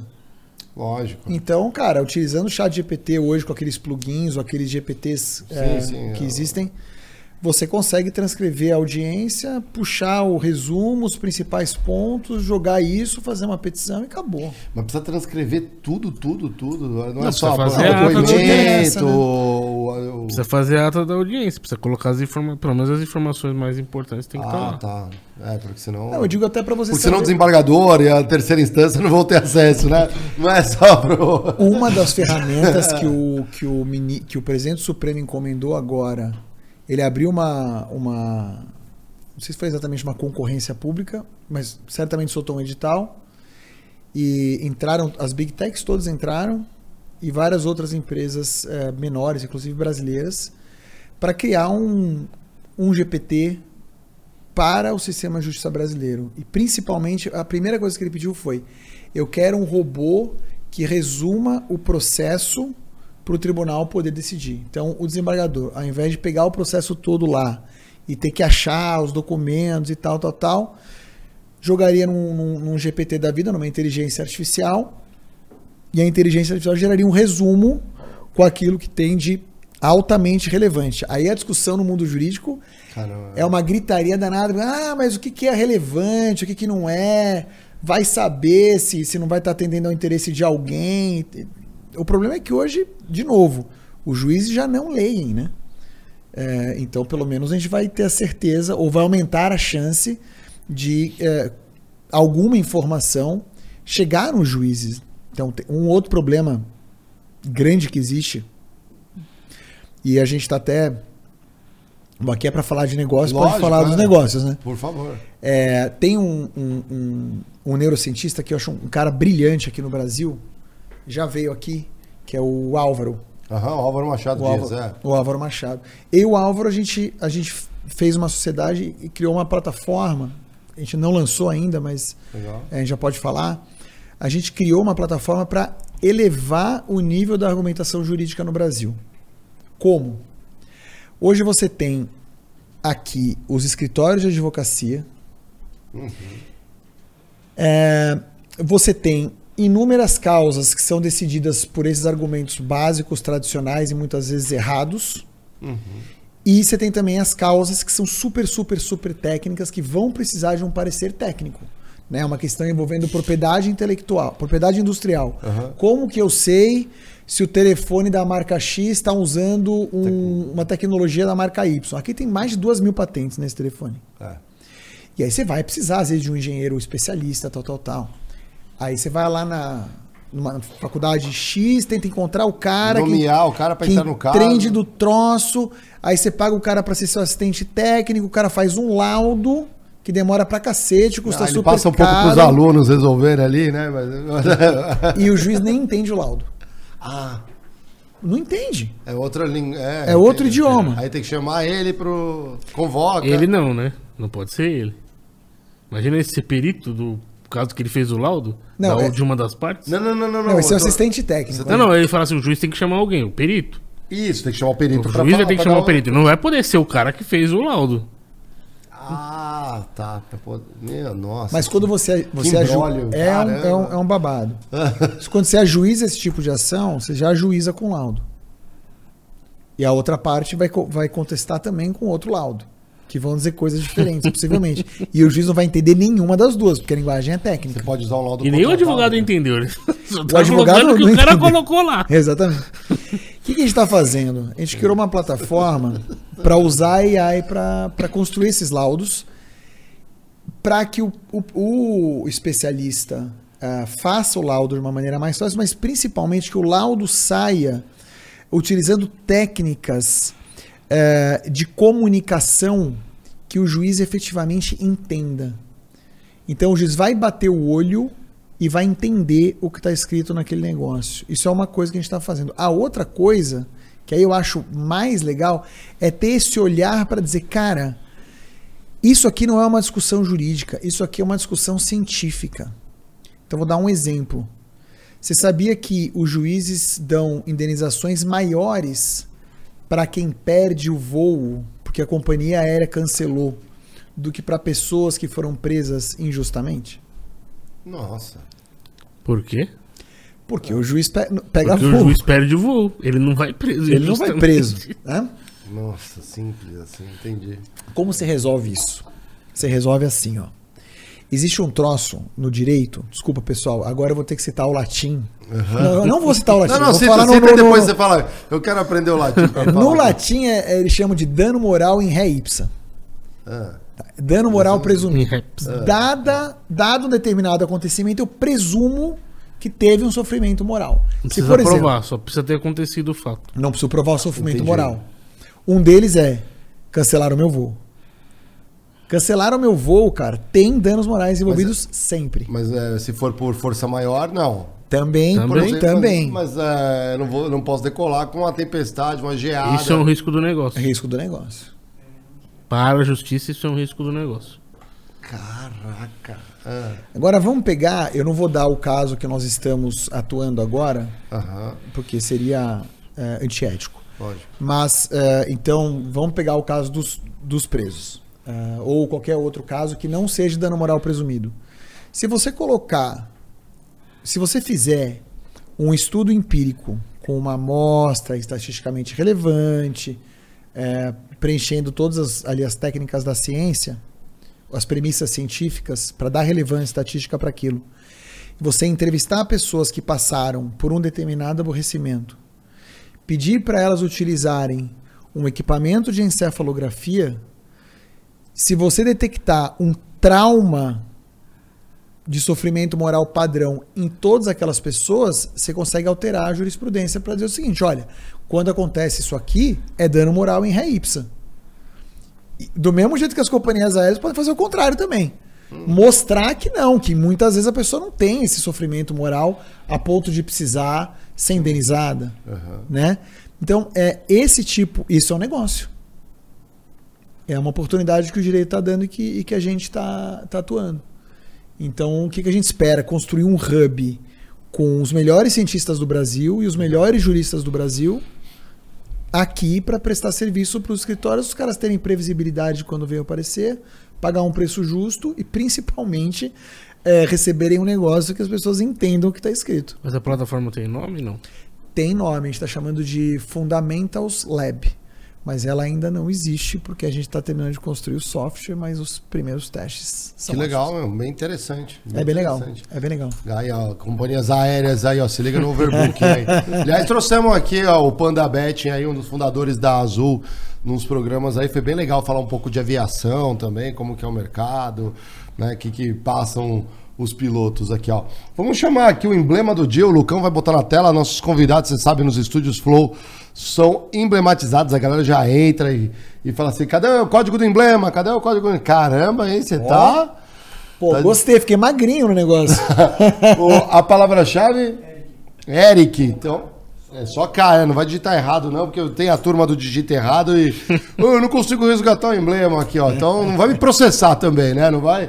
Se for processar, chama o Dr. Frank, ele é apazigua. Antes, resolve tudo. Já resolve antes ali, ele te passa, passamos não tem do. Fran também, é só meu? Não, o do Ah, Fran já ele é veio, porque ele é co-host, né? co-host Ah, é aqui, ó. verdade. Ele, o dele já ganhou o dele também aqui. ó. Tá melhorando o Borga, né? Aqui, ó, nosso artista digital. Eu consigo pegar isso aí pra mim? também? Lógico, ó, pra resgatar, vocês sabem, é de graça, entra lá em nv99.com.br, é só clicar ali no emblema resgatar, colocar a palavra-chave que é Eric, nas primeiras 24 horas é de graça. Depois só comprando de quem resgatou, óbvio, convidado a gente passa aqui no, no esquema, num duto aqui, ó, no emblema adulto, e ele já recebe o dele pra usar. A gente, aliás, divulga nas redes sociais, tá vendo sucesso, a galera gosta também, já, já às vezes marca a toca e não resgata e vai lá resgatar. Chegamos na reta final aqui, a gente tem, pô, falando muito, muito legal de falar de negócio, possibilidades. Espero se você é advogado aí, tá? Às vezes o pessoal também trabalha no direito dentro das empresas. O Dr. Fran já contou um pouco, né, dessa trajetória também, não é fácil. É, principalmente, eu não sei quem é o pior ainda nas empresas ali que eu falava, assim, que eu falava, cara, esse cara é um crânio, só tinha crânio. Mas acho que os tributaristas ali, minha nossa, também tinha que ler umas coisas. Coitados, hein? E mudava, aí eu falava, minha nossa, não, mas era assim, mas nesse outro estado estamos fazendo isso e tudo ia dar certo, mas a gente resolveu botar uma filial no outro, aí já complicou demais. Eu falava, putz. O sistema irracional pra caramba. né? É, então. Talvez melhore com a reforma tributária agora. Então, talvez melhore, né? Eles, bom, é- só que é 10 anos. 10 anos, é. É uma vida. Mas, pô, 10 anos, cara, a gente É tão complexo que 10 precisa de anos 10 nessa anos época. pra se adequar. Não é? Eu- eu- é- é- Esse se adequar era a mesma coisa do e-social também. Era, e aí, eu- aí todas as empresas mudavam, não, vai ter que vai virar a chave. Não, aí faltando três meses, não, mas posterga mais um ano. Pô, mas faltando três meses, vocês postergam isso, cara. É, é coisa de louco, né? As empresas já investiram, já gastaram por um negócio que não vai usar. Loucura, é ineficiente, né? Trava também as, as empresas, a iniciativa privada, é isso. E aí, vamos indo. Mas tem um caso que ficou muito emblemático, eu tenho certeza que você deve ter acompanhado, que é a famosa Lava Jato, né? Todos os desdobramentos Ah, e tudo nossa, mais. super. Acho que o ponto ali, né, é, quando a gente olha um pouco do processo, e hoje, né, deu, o Supremo concluiu, né, que o, o trâmite, a tramitação foi feita de forma incorreta. Aham. né, do ali o Moro, ali como ele foi usando as provas, como foi obtendo as coisas, isso é, não é tão comum. E é ou é comum, mas a gente não fica sabendo porque aquele foi um caso notório, televisionado, todo mundo em cima, imprensa, É, acontecem casos assim também no Brasil, né? Porque o pessoal às vezes pode olhar e achar assim, não, isso aconteceu porque era o Lula, né? Ou isso também pode acontecer quando chega no Supremo e tudo mais, e analisar, ou acontece, tem uma estatística disso também, de casos que, que voltam e não tão, foram feitos de forma errada ou não? Cara, essa é a pergunta mais polêmica que você poderia me fazer. Ah. Até um tempo eu não responderia de jeito nenhum. Eu imagino, é. É, então talvez hoje seja a primeira vez que eu vou falar isso em, isso em público, né? Ah, e não vai ser uma resposta curta, vai ter que segurar Não, mais um vamos, vamos embora aí. É o bigode lá que se vira. Então o bigode editar, é. dá um jeito. É. É, traz uma pizza. Não, tô brincando. O, o- a questão da Lava Jato, cara, eu acompanhei bem do início. Aham. Por vários motivos. É, a Lava Jato do Rio, ela começou na minha vara. Só que, por minha sorte, tinha acabado de sair de lá. É, e aí entrou o Juiz Bretas, entrou a Lava Jato ali praticamente juntos, juntos, né? É, quando eu tava nos Estados Unidos, é, agora eu tô pela segunda vez, né? Ah, eu contei, né? Que eu fui fazer um pedaço do doutorado em Harvard. É, nos Estados Unidos, em Harvard e no MIT, tem uma conferência. é, isso eu falo com puta de um orgulho, porque é, é um troço que todo mundo devia ficar sabendo. Inclusive, agora eu estou tentando ajudar a furar as bolhas. é, chamada Brasil Conference. É a maior conferência sobre Brasil do mundo. E acontecem debates lá que não acontecem em nenhum lugar. Por algum motivo, as pessoas se sentem mais à vontade para falar. E esse ano, inclusive, vai ter a décima edição e eu sou um dos presidentes da conferência. É non-profit, é, é- é super é, voltada realmente para resolver os problemas do Brasil, não tem viés político nenhum e é só criada por estudantes. Eu estou lá porque eu voltei a estudar nos Estados Unidos um, e presido a conferência junto com, com o Edu Vasconcelos, que é um menino que é Forbes Under 30, com a Marcela, é, com o João. Então, assim, somos em quatro e estamos dando um duro danado. Inclusive, estamos levando. O Igor vai lá palestrar. Legal. Estamos fazendo um monte de coisa bacana. E em 2017, quando eu estava lá, eu estava ajudando na conferência. E estava no auge da Lava Jato. A Dilma já tinha sido empichada. Aham. E agora pode ser que seja 2016, tá? Acho que foi 2016. E o Moro nunca tinha dado uma entrevista. A gente falou, vamos chamar o Moro. Nós chamamos o Moro, eu nunca vou esquecer. 2016, ele dá uma entrevista na HBS, na, na- na Harvard Business School, com todo mundo que você pode imaginar naquela plateia, de Kaká a Michael Sandel, o maior filósofo do mundo, ao ministro Barroso, a não sei quem. Ronaldo Gaúcho, Ronaldinho Gaúcho numa rolê aleatório. É rolê né? aleatório do Ronaldinho Gaúcho fazendo embaixadinha. E, e foi a primeira entrevista que ele deu na vida dele, foi pra mim. Ó, Pra mim essa entrevista. Eu tava lá entrevistando ele, porque acho que pensaram, né, um juiz, ele vai ficar mais à vontade e tal. E quando eu faço a análise econômica da Lava Jato, que aí é a minha praia, eu tenho muita facilidade, muita facilidade de perceber os benefícios que ela traria. aham. Porque é o seguinte, pessoal, o combate à corrupção é uma coisa muito difícil. O percentual de ahn, chances de alguém ser condenado é muito baixo. E existe um viés cognitivo que é a tendência de nós igualarmos a zero probabilidades que são muito baixas. Então, meu amigo, não adianta você aumentar as penas, porque qualquer número vezes zero é zero. Então chama-se desconto das pequenas probabilidades. Esse é o nome técnico para esse viés cognitivo. Com a Lava Jato, a Lava Jato ela traz aquilo que se chama de cascata de saliência. O que, que significa isso?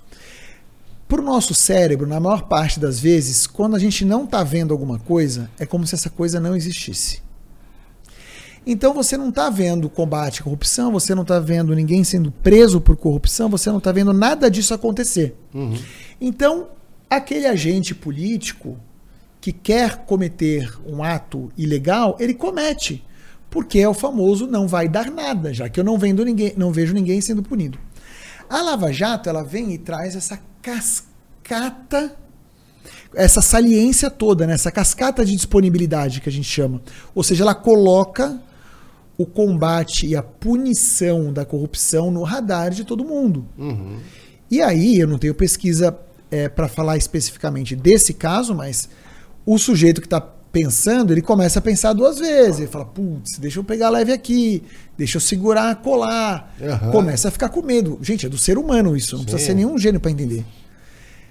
Especificamente, é, o processo do Lula, o, o, o que aconteceu, o que não aconteceu, cara, eu só poderia é, te dizer se eu sentasse para olhar o processo, Aham. né? Agora, os controles de narrativa são de quem tem, por algum motivo, em alguma circunstância, o poder para controlar a narrativa. Então, em algum momento, acho que foi o próprio Poder Judiciário, Aham. é, talvez mais até o Ministério Público, né? Tem a famosa investigações, apresentação do né? Deltan né? com, Sim, com- com o PowerPoint e tal. Mas eu conheço o Deltan, ele, ele é um cara sério, cara. Você é um cara super estudado, sério. E- e- agora, depois se ele. Não sei, não tô dentro da cabeça do cara para saber. Ah, depois- Podem ser corrompidos também, não dá Porra, saber. não Ah, sei, não sei, não me parece, mas Aham. não sei. Ah, mas podia ter o interesse político aqui, É, podia ter que- o interesse político ali. Por que, que o Moro foi virar é, ministro do Bolsonaro? Isso. Mas alguém parou para pensar que talvez ele também tivesse medo de continuar como juiz? E, e, de repente ah, ah, o convite para ser ministro tenha sido uma oportunidade de mudar de lado? É, e aí, por que, que ele ficou? Por que, que ele não ficou? Quais são as decisões que ele tomou? Ou às vezes subiu a cabeça de falar, putz, eu tô fazendo esse barulho, eu posso ser A gente não né? tem É. como saber. É. Agora, é Especulação pura, né? É. pura especulação. Agora, eu tenho certeza que você está me perguntando, porque você lembrou, pe- pela forma como você fez a pergunta, você lembrou da questão toda do Intercept e de como eles se Isso. comunicavam. É isso aí. É isso, né? Então, é todo mundo que está assistindo a gente aqui. E de novo, gente, de, de verdade, eu não tenho político de estimação, eu não tô nem aí para isso. Para mim, todo mundo que faz uma cagada tem que pagar por isso. É, imagina uma cidade do interior que tem um juiz e um promotor. E os caras trabalham lá há 20 anos. Você acha que esses caras não conversam? Você acha que um não come churrasco na casa do outro? E às vezes tem um advogado também. O advogado também conhece, também come churrasco na casa. A cidade pequena, as pessoas se conversam. Existem eventos jurídicos no Brasil inteiro. É, às vezes a pessoa faz um evento jurídico e depois tem um petit comitê e as pessoas estarão lá uhum. e elas falarão sobre coisas. Uhum. Né? Agora, essa foi a primeira vez que, graças à tecnologia e toda a mídia digital que nós temos, que a coisa foi exposta. Né? Foi exposta, né? Então, é, eu acho que o principal problema não é exatamente esse. Ah. Porque eu acho que isso ocorre em outros níveis, inclusive em nível acadêmico. Hum. Inclusive em nível acadêmico. Porque tem muitos grandes e ótimos professores de direito cujos alunos, num mestrado, num doutorado, são juízes. Uhum. Não é? Ele é não está ali eventualmente doutrinando. Ah, mas não está falando sobre caso concreto, mas está ensinando a doutrina que ele quer que aplique eventualmente. Sim. Se o cara não tiver uma honestidade acadêmica muito grande, uhum. acontece? Acontece. É o, o, o, padrão? Não sei. Agora, o que, que eu sei?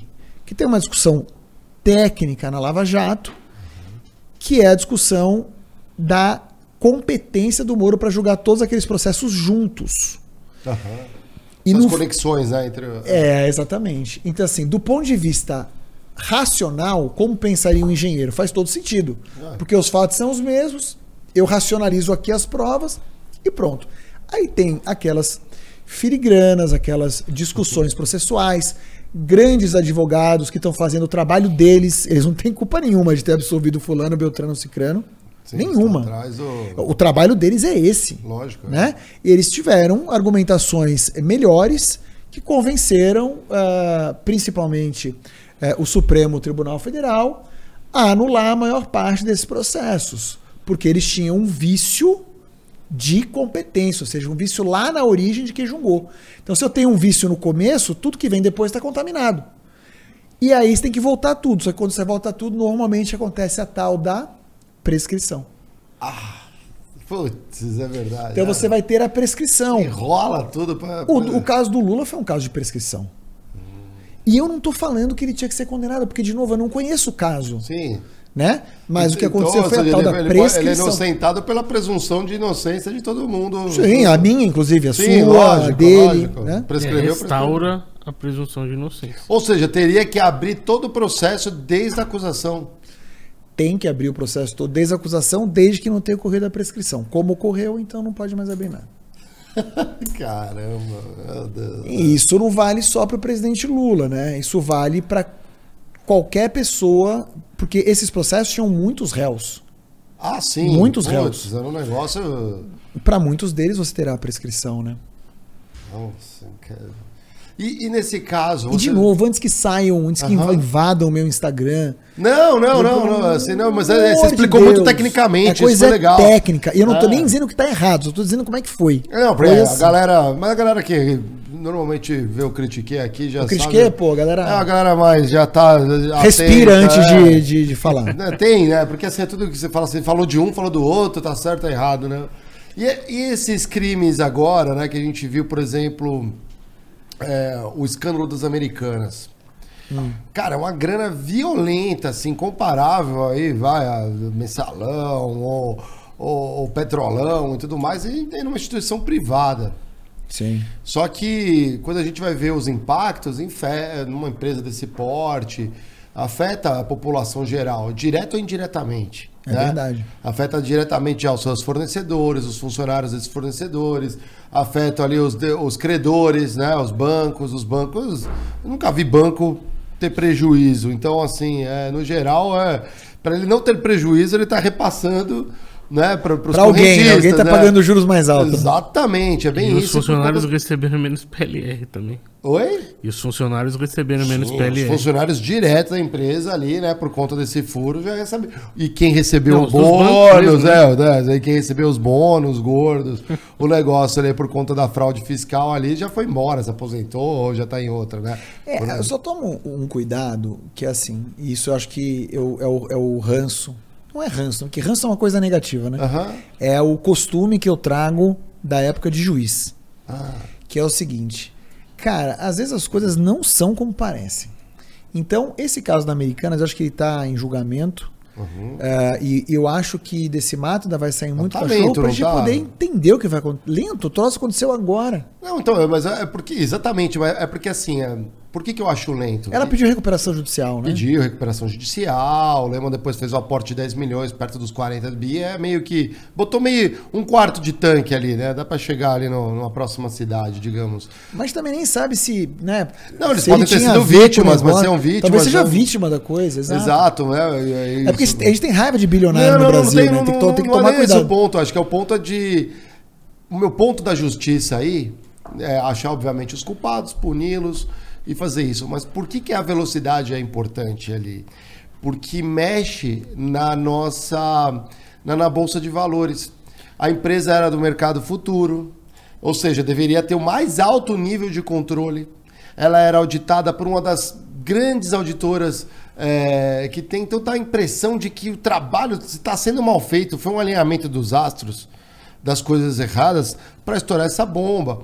Isso afeta todo mundo, os investidores, as empresas que vão abrir capital, que têm suas ações lançadas. Gera uma insegurança nisso. Talvez, a- a- eu sei, por- a mídia talvez não noticia muito porque são grandes anunciantes, mas é. Mas você lembra do caso do, do subprime nos Estados Unidos? Sim, a mesma coisa da Enron lá. E isso gerou um, um- um- É que um lá- problema sistêmico, né? Não, exatamente, mas lá teve, a gente teve mudanças. O SOX apareceu por causa disso. Sim, né? mas talvez a gente tenha mudanças no Brasil também. Eu não sei se esse problema é só da Americanas, é uma empresa muito grande. Quem da Essa é a minha Americanas? dúvida. Essa é a minha... Há quanto tempo o troço acontece? E assim, ah, mas vai resolver rápido. No sistema financeiro, você descobre soluções rápidas para lidar com essas crises, para que elas não virem sistêmicas. Do ponto de vista da justiça, que é achar a responsabilidade das pessoas, amigo, tem o processo. E o processo a gente vai voltar lá para o começo da nossa conversa. Aí tem a sentença, aí tem a apelação, aí tem as decisões, aí quando não é unânime e vai para os outros decidirem, e para cada decisão dessa eu posso apresentar um outro recurso que são os embargos de declaração. Embargos cartão, aí tem embargo de declaração de embargo de declaração. aí tem embargo de declaração de embargo de declaração de embargo de declaração de embargo de declaração. Não tô brincando. Caramba. Quantas vezes a gente vai pesquisar jurisprudência, né, né, Fran? Tem lá. Embargos de declaração, desembargos de declaração, desembargos de declaração. Aí a cada decisão interlocutória, que, que é a decisão que não é sentença, que tem urgência, eu posso apresentar o, o tal do agravo de instrumento também. Vai para o tribunal e volta. Ainda mais um caso desse complexo, cara, tem advogado bom para tudo que é lado. Ah, é verdade. Então os caras não deixam passar Quem absolutamente que entra ali? nada. Ministério Público, imagino, né? Quando é O assim. Ministério Público, na parte criminal ou na parte que envolve Tributo ali. é, isso, bens públicos, sem dúvida, mas você também tem todos os credores prejudicados. Todos então, os bancos, todas as empresas que cara, são isso, credoras. isso daí, sabe qual é a melhor forma de resolver do ponto de, a, a parte a- a- de grana patrimonial é acordo. Sim. E aí apurar a responsabilidade de quem fez merda, se alguém fez merda. E punir essa pessoa. né? Agora é difícil. Porque a gente vai de novo. Aí tem todo o processo. E pode prescrever. E pode prescrever, e não sei o que, e tal, tá tal, com tal. será que- Aí o cara vai botar a culpa. Aí, aí é isso. Aí bota a culpa lá no, no, no, no- no Jorge Paulo, com 80 e poucos anos, que de repente. Nem sabia Ah, mas é um bilionário. Eu fico, Não, eu não gosto. não isso eu trago isso, porque é. eu falo, porra, é quase crime ser bilionário no Brasil, né? Então, é, acho que é um ponto pra, pra gente, É, pra não gente é- pensar. Não é cara. o ponto do cara ser bilionário ou não. É, talvez, essa é a minha crítica ali, né? Você vê as empresas em- embaixo ali do Lema, no grupo do 3G, são super eficientes. Sambev, conheço vários ali, vários modelos. Pô, pessoas A boas, Galera né? boa, assim. tipo Conheço assim, tanta de- gente boa, é. Exatamente. Mas talvez os incentivos para as pessoas crescerem nessas empresas, assumirem postos, são muito desafiadores. Então, assim, normalmente a base ganha, não ganha tão bem, mas sabe que se trabalhar legal, continuar crescendo nessas empresas, você vai ter um baita de um salário, um baita de um benefício. E ali começam as, digamos, os pacotes né, para alta liderança é, as metas em cima de lucratividade, as metas é, é, para a empresa crescer. Né? A empresa não tem como, a regra é simples. Para ser uma boa empresa, ela tem que ser lucrativa, claro. dar um lucro todo ano, sempre maior que o ano anterior. Isso é competitividade da empresa. E aí, obviamente, aí o cara lá dentro pode tomar decisões dessa ali, né? Vai se achando o seu jeitinho para poder mexer no negócio para ter um bônus melhor no final do ano, PLR e todo esse pacote ali de benefício. Então pode sim. Então às vezes, eu não diria que é a culpa é direta ou não, mas às vezes é, é uma questão da é superestrutura. É uma, exatamente, é uma lição geral que a gente tem que olhar para as empresas para ver como a questão de premiações e tudo mais, as bonificações dos funcionários, principalmente na alta liderança, elas são atreladas aqui, né? E isso, isso pega um negócio que entrou na moda e é que o resultado é prático, assim, é, é pouco medido, pouco eficaz ainda, que é o ESG. Né? A gente fala muito de meio ambiente, a parte é. social, mas o G de governança, ele ainda é muito crítico, porque ele parece uma coisa estática, é só políticas da empresa, é, ou como ela pretende atuar. Mas o G está muito conectado com tudo isso, com o RH da empresa incentivando e estimulando a galera. Né? Total. Né? O meu medo do SG é ele virar só uma cortina de fumaça e, e, e, trazer o efeito contrário daquilo que eu tenho certeza que é o propósito dessa abordagem. Né? Então isso pode acontecer. No mercado, você que é um cara muito mais de mercado do que eu, estou entrando agora, né? É, o que, que eu sei? Que as margens do varejo são muito baixas. É apertado, é. Então eu fico muito com curiosidade para saber se o que aconteceu nesse caso, sei lá, como é que tá. Ah, como, é como tá... foi? A gente explicou no Critiquei. E as outras empresas, né? Como ah, é que ah, tá sim, e tal? Puta, será que a empresa XYZ, como é que os caras trabalham? Porque os incentivos é. devem ser os mesmos, né? Mas, será que não? Não, tem, assim, eu diria que sim, mas era, era uma forma muito específica da. A gente chama de LASA, né? As lojas americanas.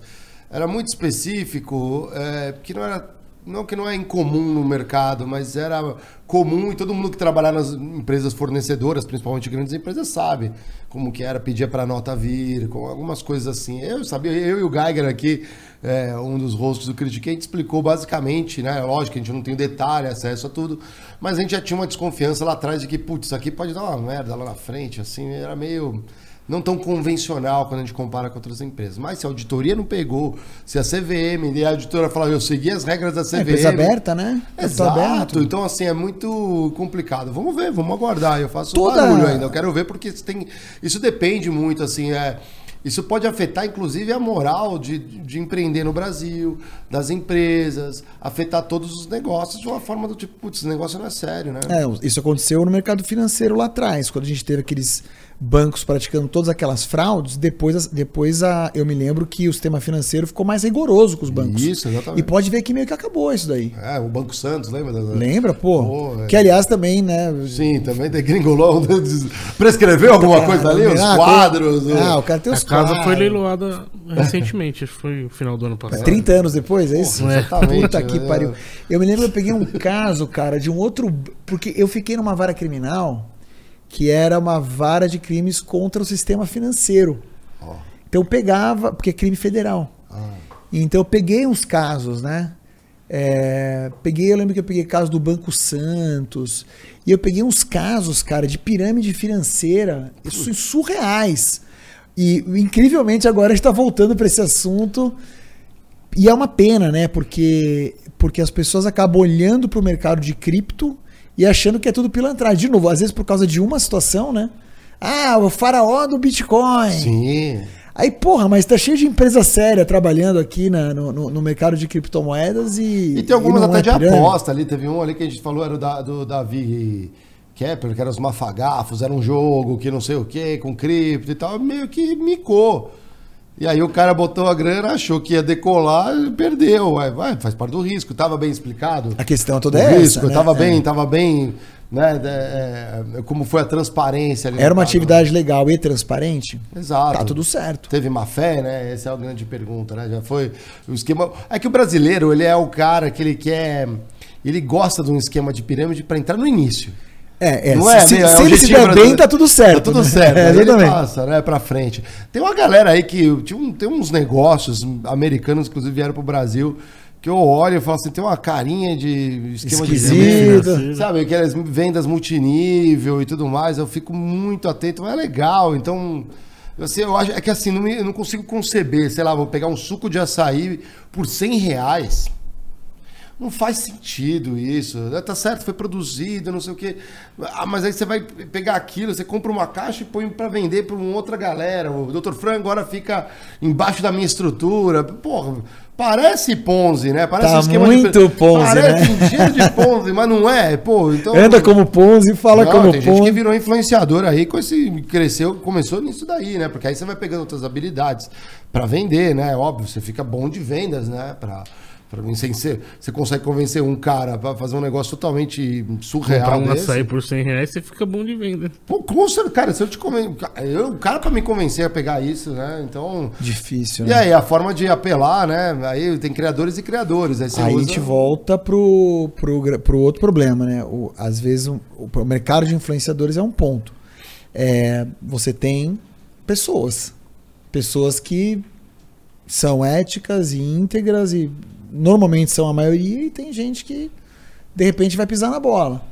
Mas eu vejo, por exemplo, é, um, um dos meus, uma das minhas missões da, na Brasil Conference esse ano foi levar esse mercado digital para ser discutido lá. Porque o que, que eu vejo claramente? Eu vejo que a galera de startup torce o nariz para a galera do mercado digital. Uhum. É, e eu vejo que a recíproca é verdadeira e tem a galera do mercado tradicional, então que rejeita isso aqui completamente.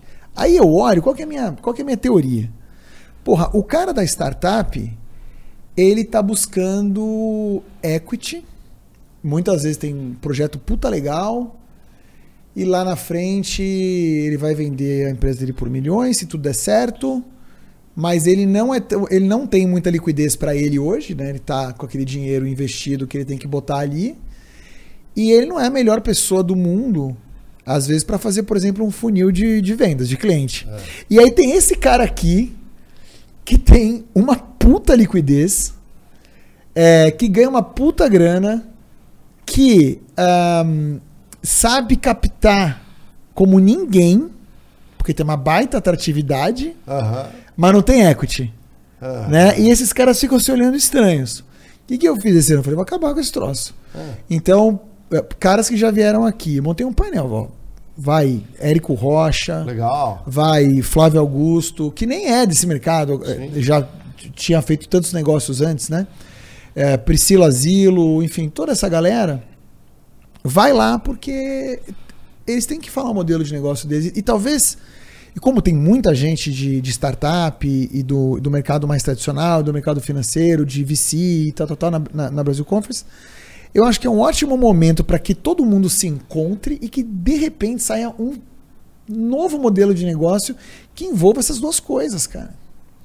Eu, isso é uma coisa que eu tô pensando, assim, aí agora tentando exercer a minha nova atividade de empreendedor, Que legal. é, eu tenho pensado nisso. E aí o que eu fiquei muito feliz foi que a galera comprou a ideia. Que bom, cara. Então os legal. meninos compraram a ideia, os alunos, porque no Quando fim vai do- ser isso? vai ser no dia 6 e 7 de abril. Que legal. É, dia 6 vai ser em Harvard e no dia 7 vai ser no MIT. Fantástico. dia hein? todo. Muito legal. Que legal. Muito é. legal. Tenta, você vai entrar na mala do Igor lá pra. Tem que entrar, a mão do William Uri em Harvard ali. É, eu tenho um objeto aqui, ó, pra gente fechar o programa. Eu queria assustar vocês. Botei aqui, isso aqui tá guardado Ó! nessa gaveta, ó. Ó a gravatinha. Vocês lembram do que é isso? Ou ainda É. você ainda tem Ela que. é tão antiga que ainda nem usa mais esse tipo de gravata, né? Essa é grossa, né? É. Pois é, cara. Então, essa aqui tá guardada no programa há um tempão. Que Leva que- pra um casamento, pros Não, a gente vai fazer um cortarem. desafio aqui com vocês aqui, ó. A gente vai fazer o. o não acredito. Nó na Fazer Não, não, não, peraí, peraí, peraí, peraí. Não faz ainda não. Aqui o, o, o bigode vai cronometrar. Começa com você, doutor Fran. Quem faz o nó mais rápido de gravata aqui, ó? Vamos ver aqui, ó. Tá valendo, hein? Ó. Ó, Caramba, mano. Ih, cara. Não, ele não tá nem se esforçando, doutor tá Fran. né? de marinheiro. Não, o, du- o duplo ainda? Não, não, esse é o Windsor. Caramba, meu. Pô, mas Ó. ficou desse tamanho a gravata. É, não tá vendo, né? Não tá, vendo, né? não tá vendo, né? Não tá pra ajustar, mas tá valendo. Aí, ó, fechou. Para, parou Mas o o nó programa, ficou né? bonito, hein? Tá bonito, duplo. tá bonito. É, ó. né? Vamos, vamos passar aqui pro Eric. Aqui. Como que é? Fala aí, doutor Frank. Enquanto o Eric, vamos lá, vamos ver o, o, Eric, você tá bem. Não precisa, não precisa botar no colarinho, pode botar por cima mesmo, não precisa ver. Vamos ver. Tá valendo, hein? Acho que é assim, ó. Não, tá brincando, você usava gravata no, no... Não, cara, não usava. Não, como? Você bota toga e já era? Não, não, usava nada, nem toga nem gravata. É mesmo? Uhum. Mas nem no júri é toga? Não, no júri usava toga, mas foram sete júris, né? Então, 20 anos de justiça, então. Caramba! Ó, se vocês tirarem minha atenção, é por isso que eu demorei aqui. Não, tá bem, ó, tá bem. Mas tá bem tosco. Não, não, tá boa, tá boa, tá boa. Ó, Você tá achou bem, moderno? Não? não, tá legal, tá mais jovem, tá mais jovem. Eu faço umas fininhas assim, ó. Aí, ó, tá bom, já paramos o cronômetro. Eu, eu, me lembro que uma vez eu fui no tribunal, é. algum evento do tribunal, se era posse de algum desembargador, alguma, era alguma coisa assim. E eu tomei uma chamada lá de um desembargador, até um cara muito legal. Ele falou, pô, Eric, cadê a gravata, cara? Eu falei, não, não uso e tal. Aí um dia eu fui no Supremo. Eu, fui no, Su é. eu fui no Supremo porque eu, realmente eu precisava falar com o, com o ministro Fux para chamá-lo para o evento. Uhum. Então era uma coisa acadêmica. E eu fui sem gravata, porque eu não uso gravata pra nada. Eu fui sem a gravata, cheguei na porta do Supremo, o cara me barrou. Falou assim: Ó, oh, doutor, aqui tem que usar a gravata. Não, cara, mas olha só, eu nem sou advogado, só vou ali falar com o, com o ministro questão acadêmica. Ele é, mas infelizmente não, não pode entrar. Mas aí os caras têm na entrada uma, uma, uma gaveta com um monte de gravata, aquelas gravatas do Pato Donald. eu meti uma gravata do Pato Donald. Donald fez. Pra falar com o ministro. Olha que vergonha. Cara. Nossa, cara. Que coisa mais vergonhosa. E agora, quando eu saí da justiça.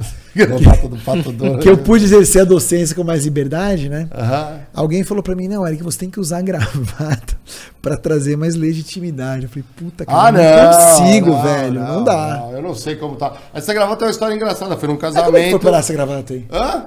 Essa gravata é tua? Não, eu trouxe pra cá, não é minha. Eu, eu fui num casamento. Você roubou a vez. gravata? Não.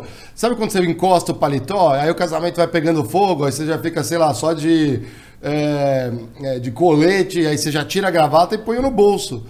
Ah, e aí eu ponho no bolso do, do paletó, né, a gravata, deixo as coisas ali e tudo mais. Chego em casa, vou guardar, tirar as coisas do bolso, puxo a minha gravata e uma outra. Alguém também fez a mesma coisa e botou no paletó errado. Puta, eu já sou, já sou pior que você. aí, ô bigode, vamos ver ah, se eu tô bem também, aqui, ó. Vamos lá. ver se eu tô rápido nisso aqui, ó. Isso aqui ó. também, às vezes você tem que ir num no negócio tem que Fez ser... um caminho diferente, aí, ó. Eu fiz uma. Não sei, tá bom, tá torto pra cacete, né? Ó. Tá meio ao contrário, mas tirando. Aí, agora foi, não tô olhando, né? Foi rápido, ó. Para o cronômetro lá, aí, ó. Foi bom. Foi bom, então. Tô Deu o quê? Empate técnico não? Já é, acho que eu fiz mais. a real é que a gente vai fazer um cerimonial, né? Porque o, o Critique logo vai estar em novo local. É, a gente vai fazer um rito, a gente vai incendiar. Vocês estão convidados a queimar as gravatas em Porra, protesto. Eu tô dentro. Aos advogados terem que usar gravata. Há pouco tempo as mulheres também tinham que ir de saia. Isso é muito insano, né? Não podia de calça. que ir, não tem ainda. Ainda tem Tem, que... não? Tem, não, já não pode posso, de calça, eu, não pode? Assim, normalmente eu vou sem gravata, mas eu levo a gravata. Não, mas a mulher... Porque tem juiz que fala, não, cadê a gravata? Mas as mulheres têm que ser mas saia? As mulheres têm que estar ou de taieiro, ou de saia, ou de calça. Não, mas aí ah, tudo, bem, porque calça se ela não tiver. Né? Não, é que eles não podiam nem calça, parece. Era só ah, não, calça pode. Não, mas, mas é, é, calça de alfaiataria. Mas eu me lembro, eu, eu, eu, me lembro nos anos 90 de concursos do Tribunal de Justiça que mulheres que não estavam de saia não puderam fazer a prova. Isso acabou, graças a Deus Porra, e tal. Isso acabou. Mas isso, isso houve, cara. Isso houve.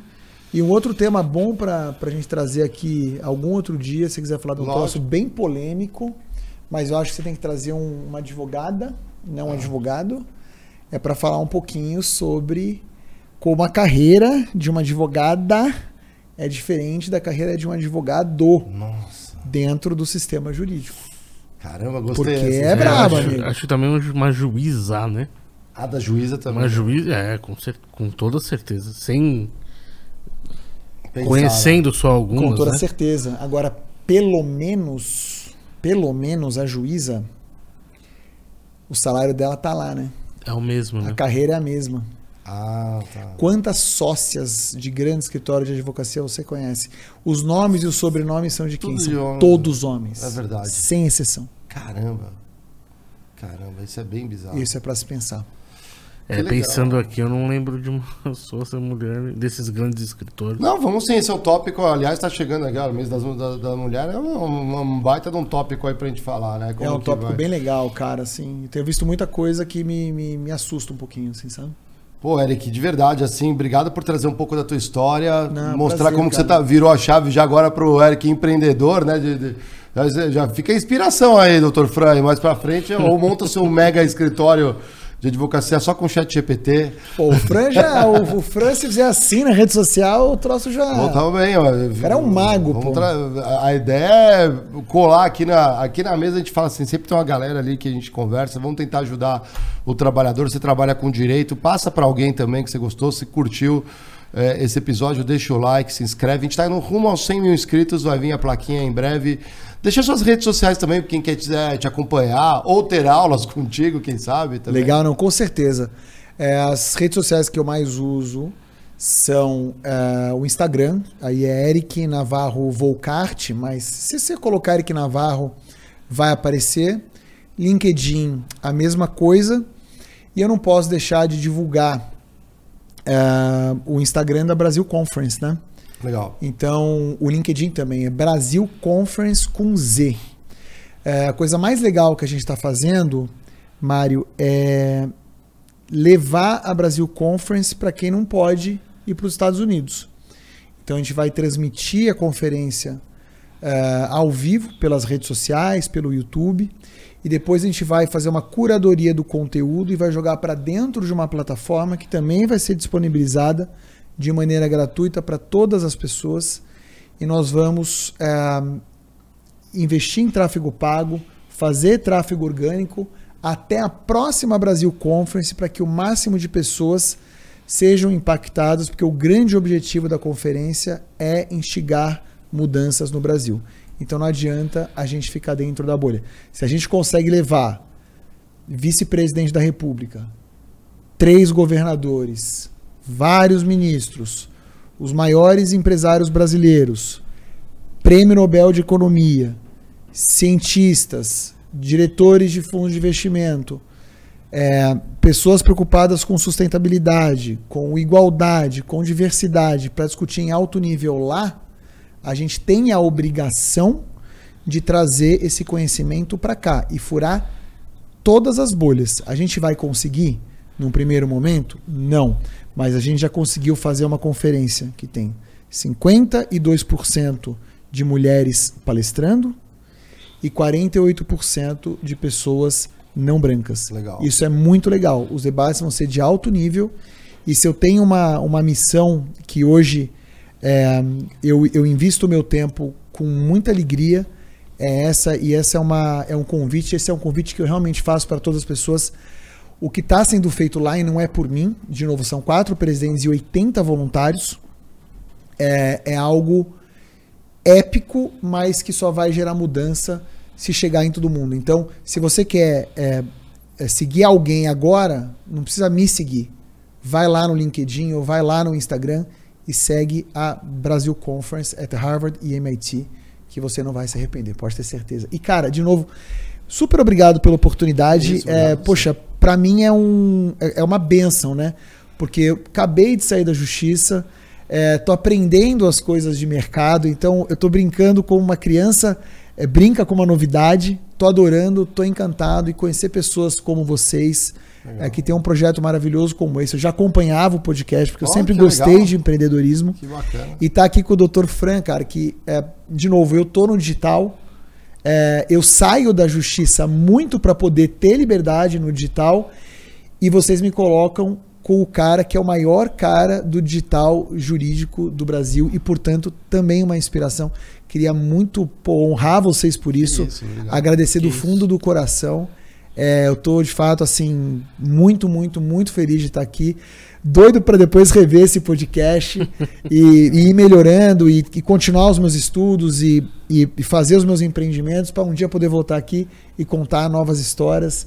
Os sucessos, os fracassos certamente também existirão, mas contem comigo para tudo que vocês precisarem e vocês que estão me assistindo, o que eu puder ajudar, me mandem mensagem. Eu gosto muito de interagir com as pessoas na rede social. Eu estou 100% à disposição de todo mundo Obrigado de verdade. Só colocar Valeu Eric Navarro, Eric Navarro vai achar. que legal. E Dr. Fran, todas as redes sociais, Dr. É, Fran. Dr. Fran todas as redes sociais. Exatamente isso. É o melhor bordão. e agora ninguém mais pode fazer isso. Você roubou, vai- vai- vamos falar que a gente tá te imitando, hein, doutor? Normalmente falo. Caramba. Você é. registrou, doutor Fran? Não. Puta, faça isso, cara. É. Um dos principais paus que estão dando agora. Aliás, um bom. Esse é um bom. Ah, o um top, bom top. nicho para os É. advogados. É, são os direitos. É, é, é a propriedade intelectual daquilo que vem sendo produzido pelos infoprodutores. É, mas aí eu entendo, se você já publicou, você tem a questão da, da data, né? Vai nessa. Não é assim, não. Aí o, aí o outro cara vai lá e registrou e, e aí consegue uma liminar e, e te derruba. Ah, é. Aí você entra com mandato de segurança. Você, é, Tem- Então aí começa a Aí, confusão. Aí, é. tem embargo de declaração. Embargo de declaração. Aí tem apelação. Aí então, você não quer isso. Eu tenho, um então amigo, registra. eu tenho um amigo que trabalha na Globo. é. Eu tenho um advo- advogado que trabalha na Globo, amigo meu. Ele fala que qualquer projeto novo, lá, uma novela nova que vai sair, Já sai todo registro. mundo já sabe o nome. Mas, tipo, ah, chama o ator pra falar. Se ele não registrou ainda o nome, ninguém pode falar esse nome na televisão pra ninguém lá registrar antes. Tá vendo? Pois Ah, é, cara. A Globo até faz sentido a novela, né? O cara. Bom. O nome, não é o nome da novela. É o nome, né? Não, e hoje as plataformas, né, cara, é, elas são um terreno ali que você tá usando, muitas vezes a sua vida tá ali, né? É. Tem que tomar certos cuidados, sim. Sim, sim, eu tenho. a- Às vezes eu estudo um pouco por causa de música e tudo mais, né? Às vezes o cara, putz, ele fez, só que ele não registrou ali o compositor. Você gosta de música? Aí vai brigar na justiça, Gosto, né? exatamente. Só que assim, se ele já publicou e tudo mais, você vai ter que. Como você prova que o outro cara sabia, ele teve uma informação privilegiada, ele pegou ali, eh, passou a mão na tua música, tua composição. Hum, dá pra discutir. Mas é, né? em música, puta, é- esse é, é, são- Aí é outra parada. Nossa, quantos pra acordes, próxima, né? tá, tá, Vamos, tá. a gente tem que chamar. É, exatamente, tem isso aí. Uma doideira. Qualquer coisa, vou fechar aqui, obviamente, com essa contribuição. A gente vai ficar conversando isso com câmeras fechadas, ouvindo Cold Plágio e. e ao som, né? Sacanagem, a Giovana aqui gosta de- do Coldplay aqui. Depois vocês escutam Viva la Vida e, e- comparem com o Satriani. Foi plágio, com, o- sabe o Satriani? Foi plágio Sei ou não foi? bem. Foi plágio ou não foi? Fica aí, deixa no chat. Amanhã vamos estar ao vivo aqui com a doutora Ana Beatriz, é, psicóloga também. A gente vai descobrir se o seu chefe ele é um potencial serial killer ou um cara. Isso. né? É, exatamente. Gente, ela, óbvio, sabe bem se o cara é um narcisista. A gente quero vai ver pegar isso daí. amanhã? Quero ver. Amanhã ela, vai, ela sabe bem, bate o olho, tem traços. Vamos descobrir isso dentro das empresas também. Ela vai contar um pouco da trajetória dela como psicóloga. Conto com vocês costumeiramente. Se você está ouvindo isso aqui depois, que a gente sabe que tem aquele efeito calda, vai ouvir pelo Spotify, vai ouvir pelo Deezer. Entra depois, vem aqui, deixa no chat se vocês gostaram ou não, quem vocês querem ver aqui com a gente. Sua opinião conta muito no Critique. Lembrando, críticas com responsabilidade, é, evitar o ad hominem, né? Põe ali na- no argumento e a gente gosta muito quando vocês criticam e elogiam, principalmente a maioria quando critica legal, mas quando elogiam também é bom, ajuda a vaidade. as A gente gosta, vaidade, né? A gente gosta, Quem né? não gosta? Faz bem, eu mostro pra minha mãe, mãe, olha só, elogiaram aqui, né? Tá vendo? Galera, até amanhã, muito obrigado, doutor Franca. Quer deixar um Obrigado. salve pra alguém que você curte aí? Um salve pro amigo que a gente tem em comum, Ah, que legal, boa. Agora, aí sim. o Zé. O Zé, é isso aí, ó. Pronto, já fica. A Ave Educação. O Zé Andrade? O Zé Andrade. Porra, puta Juiz cara. também, que também deixou a carreira de. Saiu da justiça justi- da e um dos meus projetos hoje é com ele, com a Ave Educação. Que legal. Tem um curso com eles hoje que é um sucesso Puta absoluto. cara também. E se Puta você é cara. advogado e tá com dif- dificuldade na execução, procura o Zé lá que ele te ajuda. Ele é o cara. Baita dica. Vale a hein, pena. Com essa dica, deixamos o Critique aqui. Até amanhã, galera. Lucão, solta a vinheta.